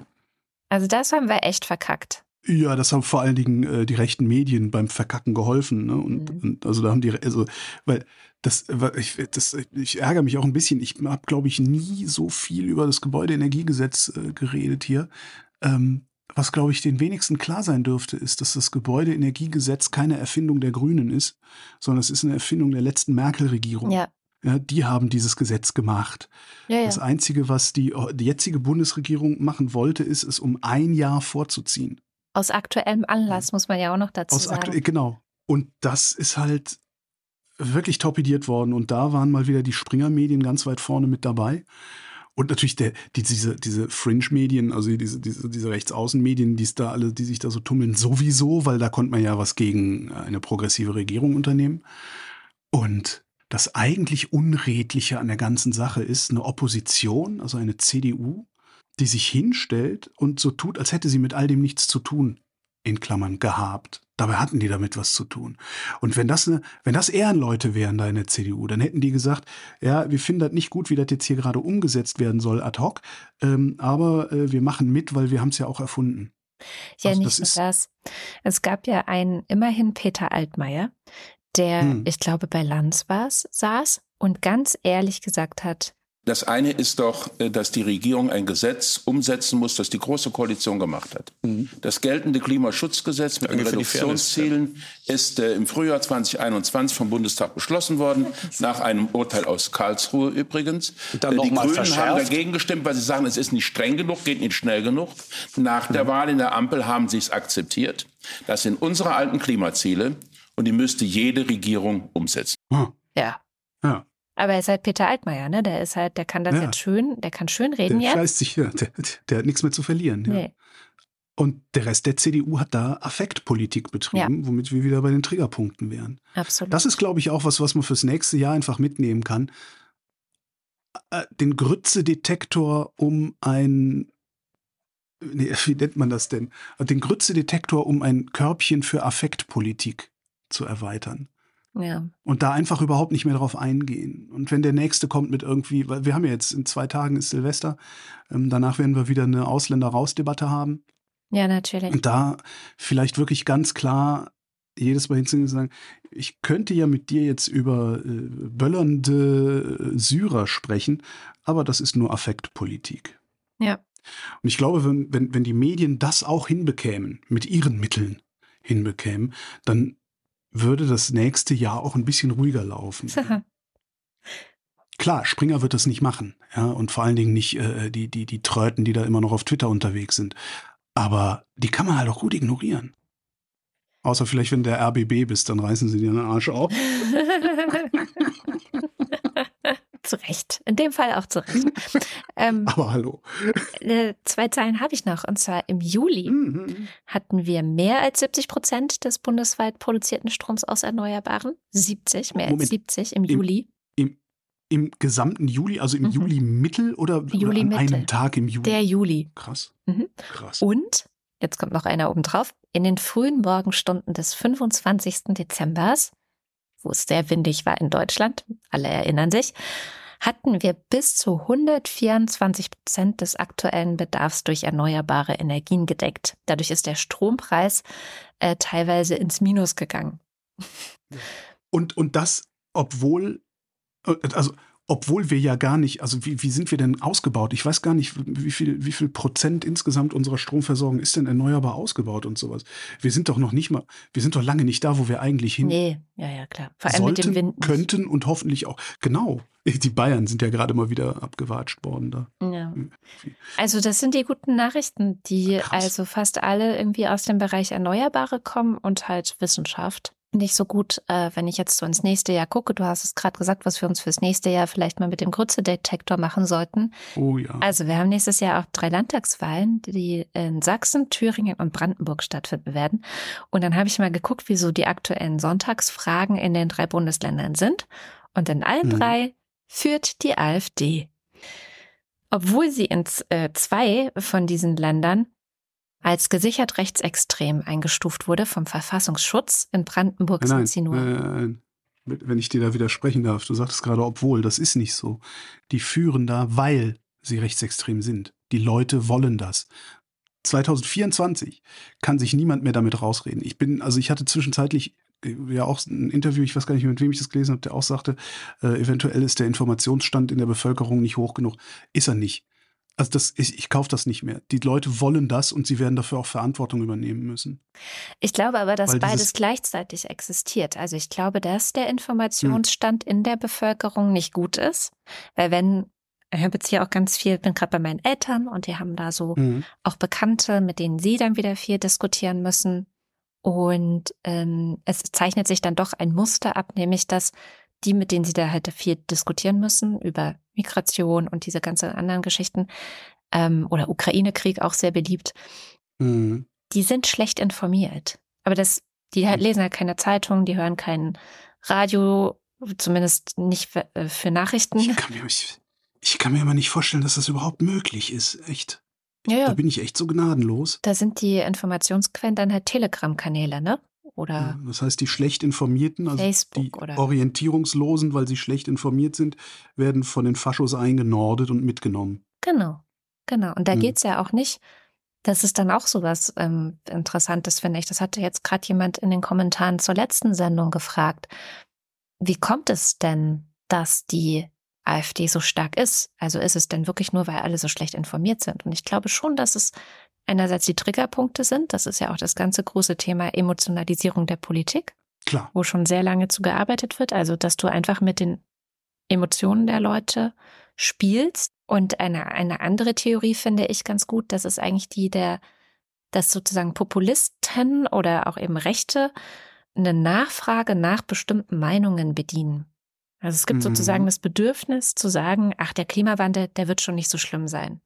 Also es Mhm. gibt das Bedürfnis, dass jemand das sagt, dass der Klimawandel schon nicht so schlimm ist.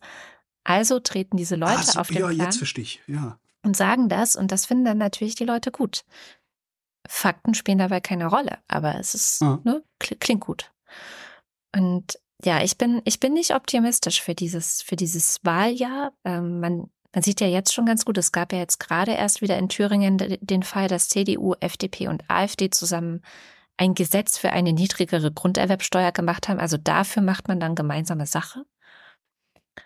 Ich ähm, freue mich aber auf ein Projekt, was wir dazu machen werden. Also wir gleich Haus 1. Ja, Haus 1 ist die Podcast-Firma hinter diesem Podcast, den ihr gerade hört. Neulich hat sich jemand sehr gewundert, der sich auf unserer Webseite haus1.fm ver verirrt hatte, was wir alles so für Podcasts machen.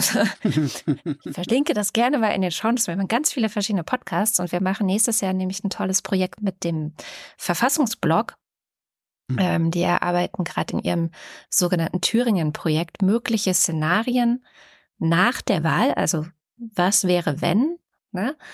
Was wäre, wenn eine autoritär-populistische Regierung in zum Beispiel Thüringen an die Macht kommt? Was kann die denn eigentlich machen? Ähm, Wie kann sie ihre Macht nutzen, um, weiß ich nicht, Wahlrecht zu manipulieren, äh, die Opposition zu schwächen, Verwaltung und Justiz mit ihren Leuten vollzupacken, die Medien klein zu halten und so weiter. Man kennt es ja auch alles. Es gibt ja die Blaupausen aus äh, Ungarn, aus Polen, auch aus den USA. Es sind ja oft so, die Leute vom Verfassungsblock sagen, das sind nicht die spektakulären Dinge, Mhm. die da oft relevant sind, sondern es sind eben wirklich so, ja, zum Beispiel verfassungsrechtliche Stellschrauben. Deswegen beschäftigen die sich da auch mit, die für Leute, die sich damit nicht auskennen, vielleicht erstmal so, hm, naja, was soll's sind. Und ähm, in diesem Thüringen-Projekt soll es eben zu gucken, äh, darum gehen zu gucken, okay, was könnte schlimmstenfalls passieren und vor allem, wer müsste da Komplize sein? Ne? Weil es gibt, Ja, es, gibt eigentlich fast wer, wer wird Komplize sein? ja, ja, es gibt halt fast Also keine ähm, Maßnahme, die die einfach so machen können, sondern es muss immer irgendwo jemand schwach werden und sagen, okay, ich mach mit. Ja, und das wird die CDU sein. Ja. Ja, und, die ja- FDP, und die FDP. also das wissen wir aus Das wissen wir. Thüringen sowieso. Ja. Das Problem ist ja, man, man könnte ja, es gab ja tatsächlich auch gerade, war das der Ministerpräsident von Thüringen? Nee, wer war denn das? Irgendein Minister aus Thüringen hat gerade in einem Interview gesagt, dass es äh, dringend geboten wäre, die Verfassung robuster zu gestalten, damit äh, da überhaupt nichts passieren kann. Ja. Ähm, so schnell. Und, Das ist ja auch ich ein Ergebnis, ein erstes Ergebnis des Thüringen-Projekts gewesen, die ganz klar aufgeschrieben Hm. haben, hey, bevor die Wahl ist, hier macht mal das und das und das. Aber gemessen daran, wie langsam politische Prozesse typischerweise sind, wenn jetzt nicht gerade Robert Habeck äh, daran beteiligt ist, wie wir nach dem russischen Einmarsch gesehen haben, da geht es manchmal dann auch schnell, aber gemessen daran, wie langsam so politische Prozesse sind, das wird doch bis zum Herbst 2024 überhaupt nicht machbar sein. Und ab Herbst 2024 wird es äh, eine, da wird es dann ein neues Wort geben, Sperrmajorität.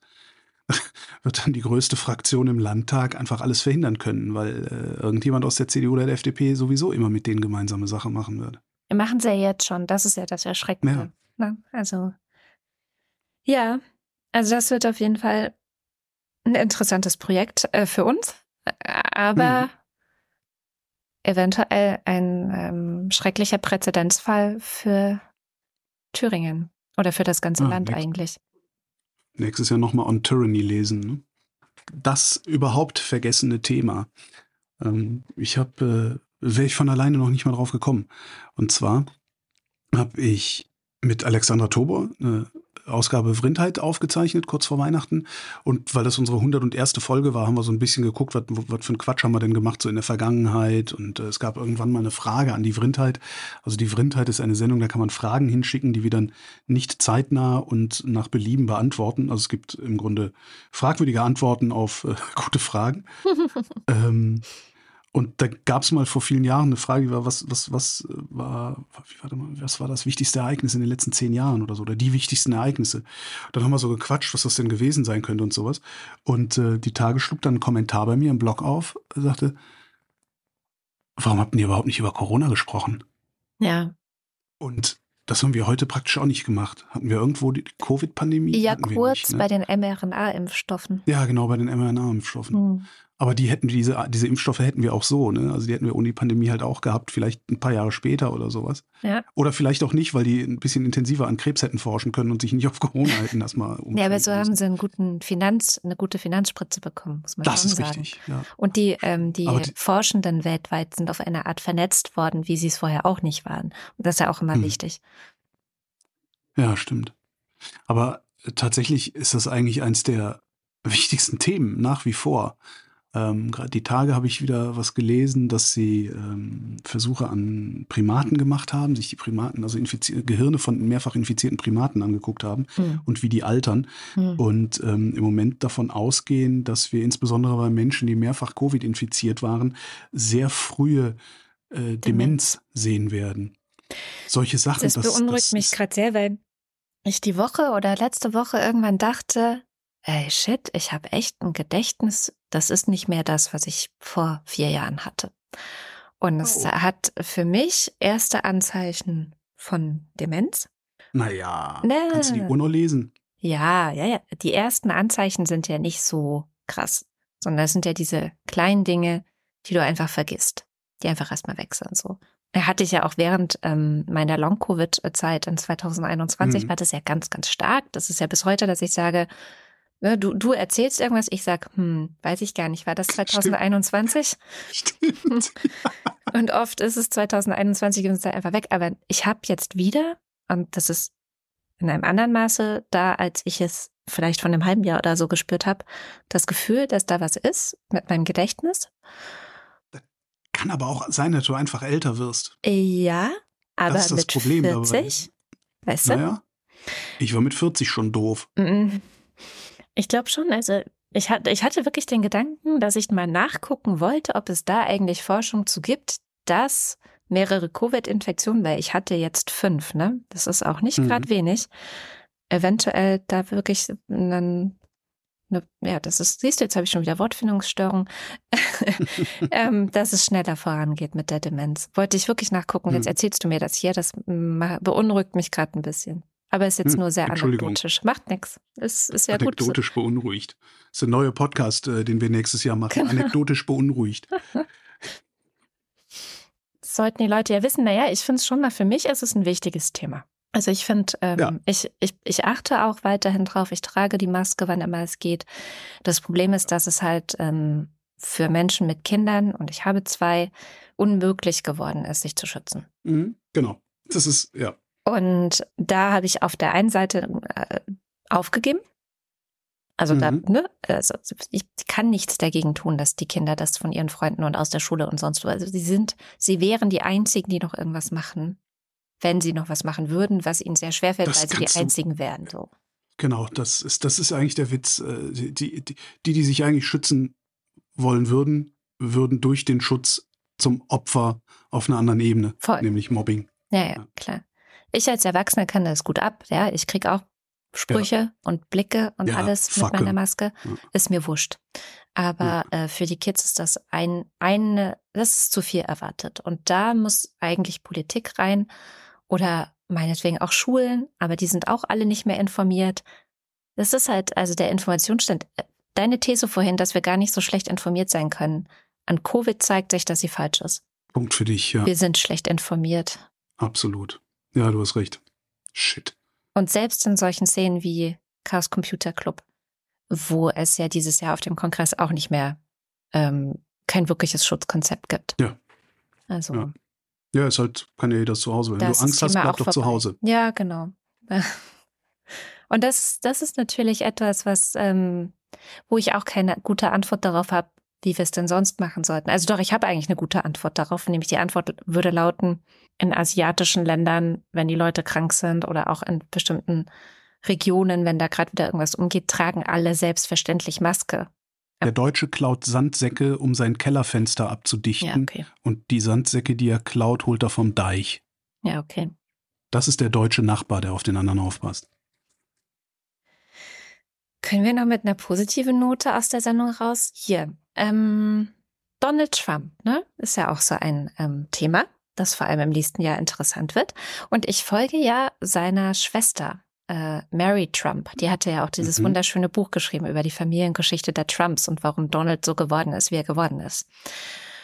Und ähm, die hat eine Newsletter bei Substack und hat ähm, aktuell eine, ein sehr langes Interview aufgenommen mit einem, weiß ich gar nicht, was der ist. Der beschäftigt sich obsessiv viel mit Donald Trump. So viel kann ich sagen. Und seine Prognose ist, dass Donald Trump nächstes Jahr nicht zur Wahl antreten kann, aufgrund der vielen Verfahren, die er gerade hat, sondern stattdessen im Knast landen wird. Und das fand ich doch mal eine gute Grundlage für etwas, was wir lange, lange in der Wochendämmerung nicht mehr gemacht haben und was zuletzt auch mit Donald Trump zu tun hatte. Eine Wette, Holger. Hast du Bock auf eine Wette? Ob Trump in den Knast geht? Knast oder Comeback? Das ist, sind die zwei Op- Optionen. Na, dazwischen gibt es ja noch andere Sachen. Also wir können die Wette natürlich präzisieren. Er muss nicht Präsident werden, weil kann ja auch sein, dass, Äh, ja, also Knast oder nicht Knast. naja, also aber antreten müsste er als Präsident. Also die, die These ist ja, er darf Ach so. nicht mehr antreten aufgrund seiner vielen Ach Verfahren. so. Oh nee, der wird antreten, da bin ich sicher. Also Comeback. Ja, Und ich sag Knast, weil ich es mir wünsche. ja, nee, aber der Wunsch, das nicht. Also wenn, wenn, wenn, nee, ich wünsche mir auch so viel, das geht alles nicht. Na gut, weil das, ist jetzt in meinem Fall so ein, ähm, ich habe eine sehr große Nachfrage nach dieser Meinung, dass Donald Trump im Knast landet. Deswegen. Gibt es vielleicht einen Kamil Galeev, der äh, über solche Dinge. Ja, das ist auch noch was, Trump wo ich schreibt. äh, vor der Sendung drüber nachgedacht habe. Ich habe dieses Jahr gar kein Kamil Galeev mehr gelesen. Hm. Und ich glaube, es hat meiner realistischen Einschätzung der Situation in der Ukraine gut getan. Ja, Das ist interessant, ne? ja, klar. Der hat, ist, äh, der war zu optimistisch. Ja. naja, wir, was heißt, der war zu optimistisch, der war, der war nicht zu optimistisch, der hat, der hat halt einfach, das weiß ich, war der opti warte mal, war der optimistisch? War der überhaupt optimistisch? Der hat eigentlich, hat er nur gesagt, die Russen sind scheiße, guck mal hier. Der hat nicht gesagt, die Ukraine wird denen den Arsch versohlen. Ja, aber es war schon, aber die, guck mal, wie, guck mal, wie scheiße die Russen sind. Die werden bald besiegt sein. So war es schon Ja. eigentlich immer. War das schon? Echt? Ich, ich, ja, ja. Weiß ich nicht, ob, der, ob das nicht, ob, hat das nicht mein Gehirn gemacht? Hat mein Ja, Gehirn diesen, Ne- bei, diesen Zusatz, die werden schon bald besiegt sein, hat den mein Gehirn nicht einfach da ja, reingelesen? jetzt, wo du es sagst. Also ich bin mir da nicht so sicher. Kann Ja. schon sein. Na gut, also wo, wir müssen noch einen Wetteinsatz vereinbaren. Äh, äh, weiß ich nicht. Was, Äh. ähm, Äh, Geld habe ich keins. Äh, ähm, Wetteinsatz. das hatten wir letztes Mal. Wieso? Ist doch sowieso Kasten Bier, oder? 50 Euro? Ich weiß es gar nicht mehr. Ja, ein Kasten Bier.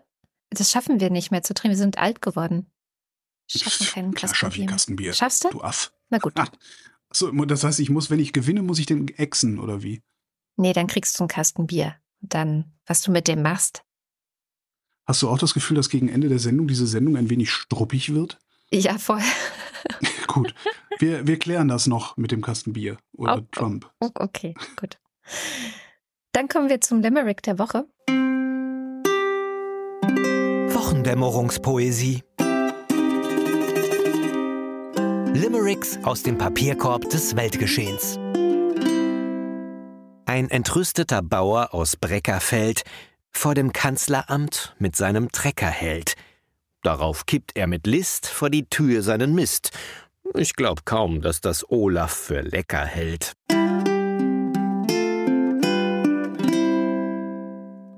Welchen Limerick fandst du denn aus der Hörerinnenschaft am besten? Von Bettina. Sing doch mal, Bettina. Es war mal ein Bauer aus Hessen, der konnt den Gewinn jetzt vergessen. Die Fahrt zum Protest gab dem Traktor den Rest. Was ist nun mit Regionalessen? Ich fand Pascals sehr schön. Ein emsiger Bauer vom Lande kam gut mit den Steuern zu Rande. Fürs Klima zu kleben fand er sehr daneben, dagegen zu stinken? Oh Schande. Was haben wir denn für ein Thema für die kommende, für das, für die erste Sendung im kommenden Jahr? Wanzen. Ja. Sehr gut. Das ging schnell. Ne? Haben wir einen Börsenticker eigentlich? Nee, das hat sich nicht gelohnt diese Woche. Also da war irgendwie, es ist ja, also es kann sein, dass an den Börsen was passiert ist, aber die Fachredaktion äh, verhält sich ja eher, als- also jetzt so in, von den Arbeitszeiten her scheint die sich eher zu verhalten als so eine Sozialversicherung oder so was. Nee, da gab's jetzt nichts. Aber die Märkte liefen gut zum Jahresende, das ist doch schon mal was. Märkte gaben sich Mühe im Sinne des Podcasters. Okay. Dann einen Faktencheck haben wir heute auch nicht. Dann kommen wir wie immer am Ende der Sendung dazu, dass wir uns bei allen bedanken, die diese Sendung möglich machen, nämlich die Hörenden dieser Sendung. Ähm, wenn ihr noch nicht dabei seid und Bock habt, die Wochendämmerung zu unterstützen, damit sie unabhängig ähm, auch in den nächsten Jahren weitergehen kann, dann schaut auf wochendämmerung.de vorbei. Da gibt es einen Reiter unterstützen und da gibt es die verschiedenen Wege, wie ihr das tun könnt. Einer dieser Wege führt über Steady und da gibt's die Ultras und den Fanclub und deren Namen lesen wir jetzt vor. Dins 1. Babette Bauer. Guido Baulich. Alexander Bonsack gibt sich über die Feiertage die hemmungslose kalorische Kante und jammert dann auch nicht zum Jahresauftakt wegen Übergewicht. Marc Bremer. I could have been someone, well, so could anyone. You took my dreams from me when I first found you. I kept them with me, babe. I put them with my own. Can't make it all alone. I built my dreams around you. The boys of NYPD choir still singing Galway Bay, and the bells were ringing out for Christmas Day. Oliver Delpi. Für mehr Hundesnacks, der Maya Fanclub. Silke Dietz. Wing Commander Lord Fleschards Verbotsliste zur Rettung der Welt ab sofort verboten ist, ein Zugang zu Social Media bei fehlender Medienkompetenz. Ah, war er auf Threads, hä? Warst du das schon? nee, doch ganz kurz Das so. ist totale, das ist eine total krasse, sich, sich ganz, ganz langsam entwickelnde intellektuelle Verkehrsunfall, bei dem man das Gaffen kaum aufhören muss. Das ist, kann, aufhören kann. Das So ist, das ist wirklich, das ist, das ist ganz, ganz, ganz furchtbar. Diese ganze Instagram-Influencer, Coaching, äh, Erfolg hab, äh, Tralala-Welt Ja. und deren Communities. Da ist Andreas Schepers hat das sehr schön formuliert, die Tage, ist ein Bekannter von mir, ähm, der hat geschrieben, wenn ich mich auf Threads so umgucke, dann ist es vielleicht angebracht, neben den MINT-Fächern auch die geisteswissenschaftlichen Fächer zu stärken. Also ich habe selten so viel Idiotie und Dummheit und Gehässigkeit und, und, und Diskriminierung und also das ist schlimmer. Nee, das sagen wir mal so, wenn du die offenen Nazis, die auf Twitter die Replies vollmüllen, wenn du die raushaust und nur noch die Dummen und Gehässigen da lässt, so ist Threads. Ernsthaft? Das ist der totale Knüller da. Oh mein Gott.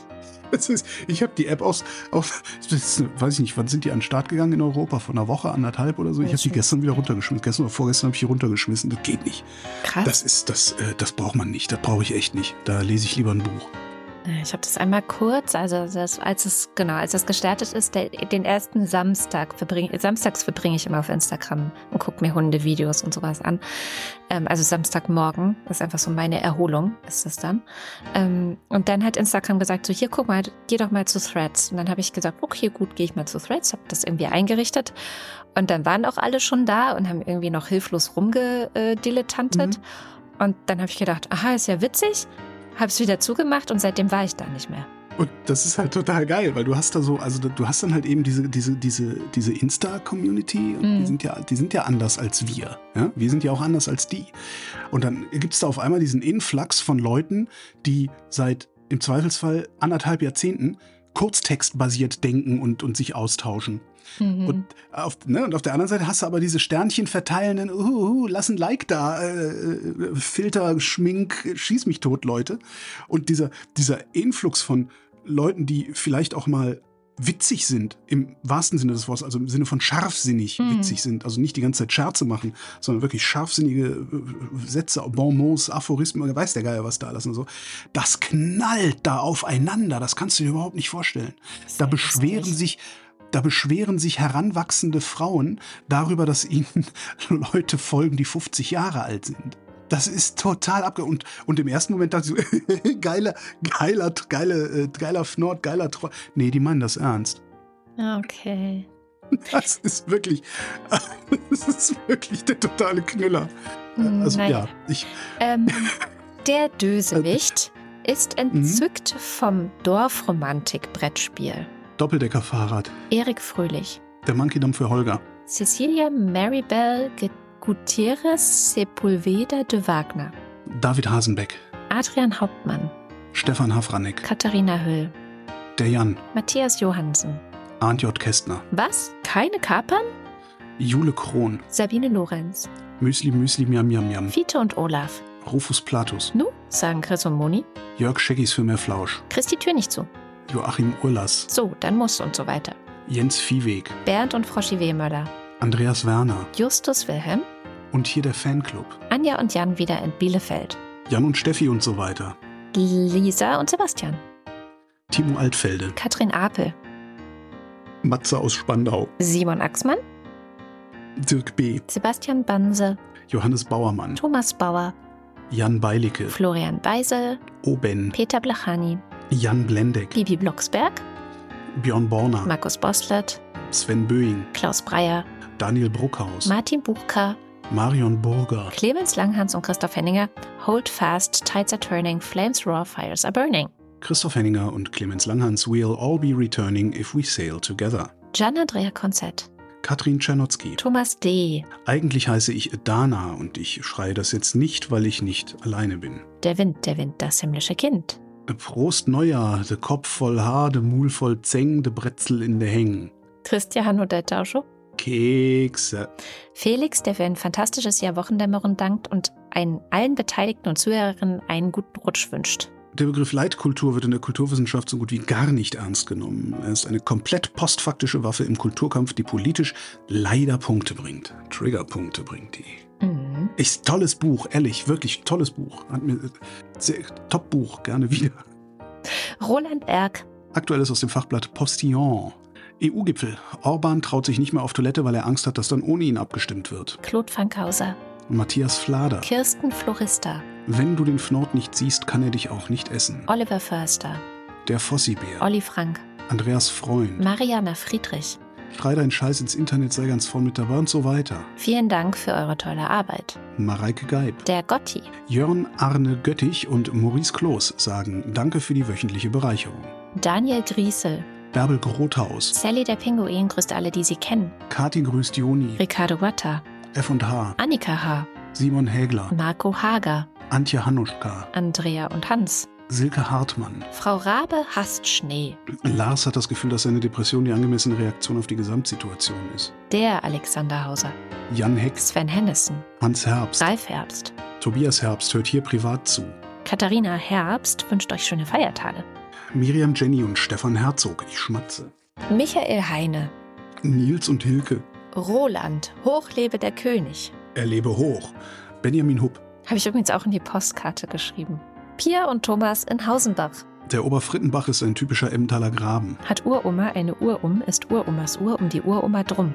Tobias Johannes. Annette K., Tobi K. Philipp Kaden, Kaltes, klares Wasser. Arne Kamola, Was ist das Lieblingsessen von Piraten und so weiter. Kamikazi, Sebastian verweist auf Enno von Friedland und beruhigt die werte Hörerschaft. Keine Sorge, die Herrschaft der Maschinen dauert nur bis zum ersten benötigten Update. Jasmin Kieselermack, Tim Klausmeier. Oliver Kleinert, Alexander Klink, Christopher Kluwe, Jessica Kogoy, Thomas Kohler, Markus Krause, Magali Kreuzfeld, Felix Kronlage Dammers, Thomas und Corina, Oliver Krüger, Oliver Kohlfink, Fabian Lange, Pisse Langsocke, Detmar, ich brauche das hier für mein Ego, Liesen, Nico Linder, Florian Link, Samuel Lipke, mein Name ist Ipsum Lorem Ipsum, René Ludwig, Robert Manik, Martin Meschke, Nevermind, Johannes Möller, Die Mulle, Celine Neubich, Frank Nitsche, Agnes Nöll, Thorsten W. Noll, Jennifer und Norbert, Bernd Nossen, Ey, du Opferkathole, Michael Ott, Boris Perner, Nils Planthold, Josef Porter, Claudia Pschack, Sebastian Quapp, Axel Rasmussen, Heike Rasmussen, ich glaube an das Gute im Menschen und so weiter. Florian Rempel, Florian rempelt Sabine Reppschläger an, Sabine Reppschläger, Miriam Richter wieder Henker, Marc Riese, Anna Roth, Sven Rudloff, Rüd Rutz, der Schommi sagt Danke, Jürgen Schäfer, Christian Schluck, Christian Schmidt, Danke und schöne Grüße, Susanne Schulze, Dirk Schumann, Chip und so weiter. Markus und Julia sind Fans der Wochendämmerung genau wie Der Kopf ist nicht zum Nicken, sondern zum Denken da. Alexander Spakowski, Happy New Year, Sechte Bur. Daniela, der Bildungsrat von unten, kommentiert die SWK-Empfehlungen zum Lehrkräftemangel stark. Christian Steffen, Christian Steifen, Blasenstein, Pfotenziegelstein, Pommesstein, Thomas Stein, Sabine Stern, Suse und Martin Stöckert, Larissa Struzina, Günther Stück, Claudia Taschow. 19, Somebody once told me the world is gonna roll me. Run fast, don't stand in the sun, there's too much work to be done. Moritz Timm. Mr. Tipp und Anna und Gregor sind hocherfreut, denn sie sind mal wieder gepflegt angeschickert. Bei Priscilla und Gwyneth Molesworth gibt's nämlich ständig Glühwein mit Schuss. Hicks. Sebastian und Henry. Lucy sagt Danke für die Wochendämmerung und remember be gay to crime und hört auch den Lila Podcast. Alice und Biele danken für die schöne Karte und wünschen ein frohes neues Jahr. Martin Unterlechner, Jan van Finkenreue, Henning Feller, Robert Ferst, Audra Fischer, Yannick Völker. Professor Dr. Pastor von Ball, Man tut, was man kann. Andreas Waschk, Tim Weber. Janine Schöne, weihnachtliche Kalorien haben auch Vorteile. Wer ins neue Jahr rollt, kann nicht ausrutschen. Ein frohes neues Jahr euch allen. Ingo Weiser. Martin Wittmann, Mein Name ist Lose, wird es günstiger, wenn ich gleich mehr nehme. Tobias Wirth, Fauli das Faultier wünscht allen chillige Weihnachten. Cindy und Timmy Wüst. Uwe Zieling, Sagt Nein zur Arbeit. Mapten, Bannafk. Und Martin Ballasch. Vielen herzlichen Dank. Ja, vielen, vielen Dank für dieses Jahr. Das, Für nächstes hoffentlich auch. Aber das war die letzte Wochendämmerung im Jahr 2023. Wir danken für die Aufmerksamkeit. tschüss und guten Rutsch.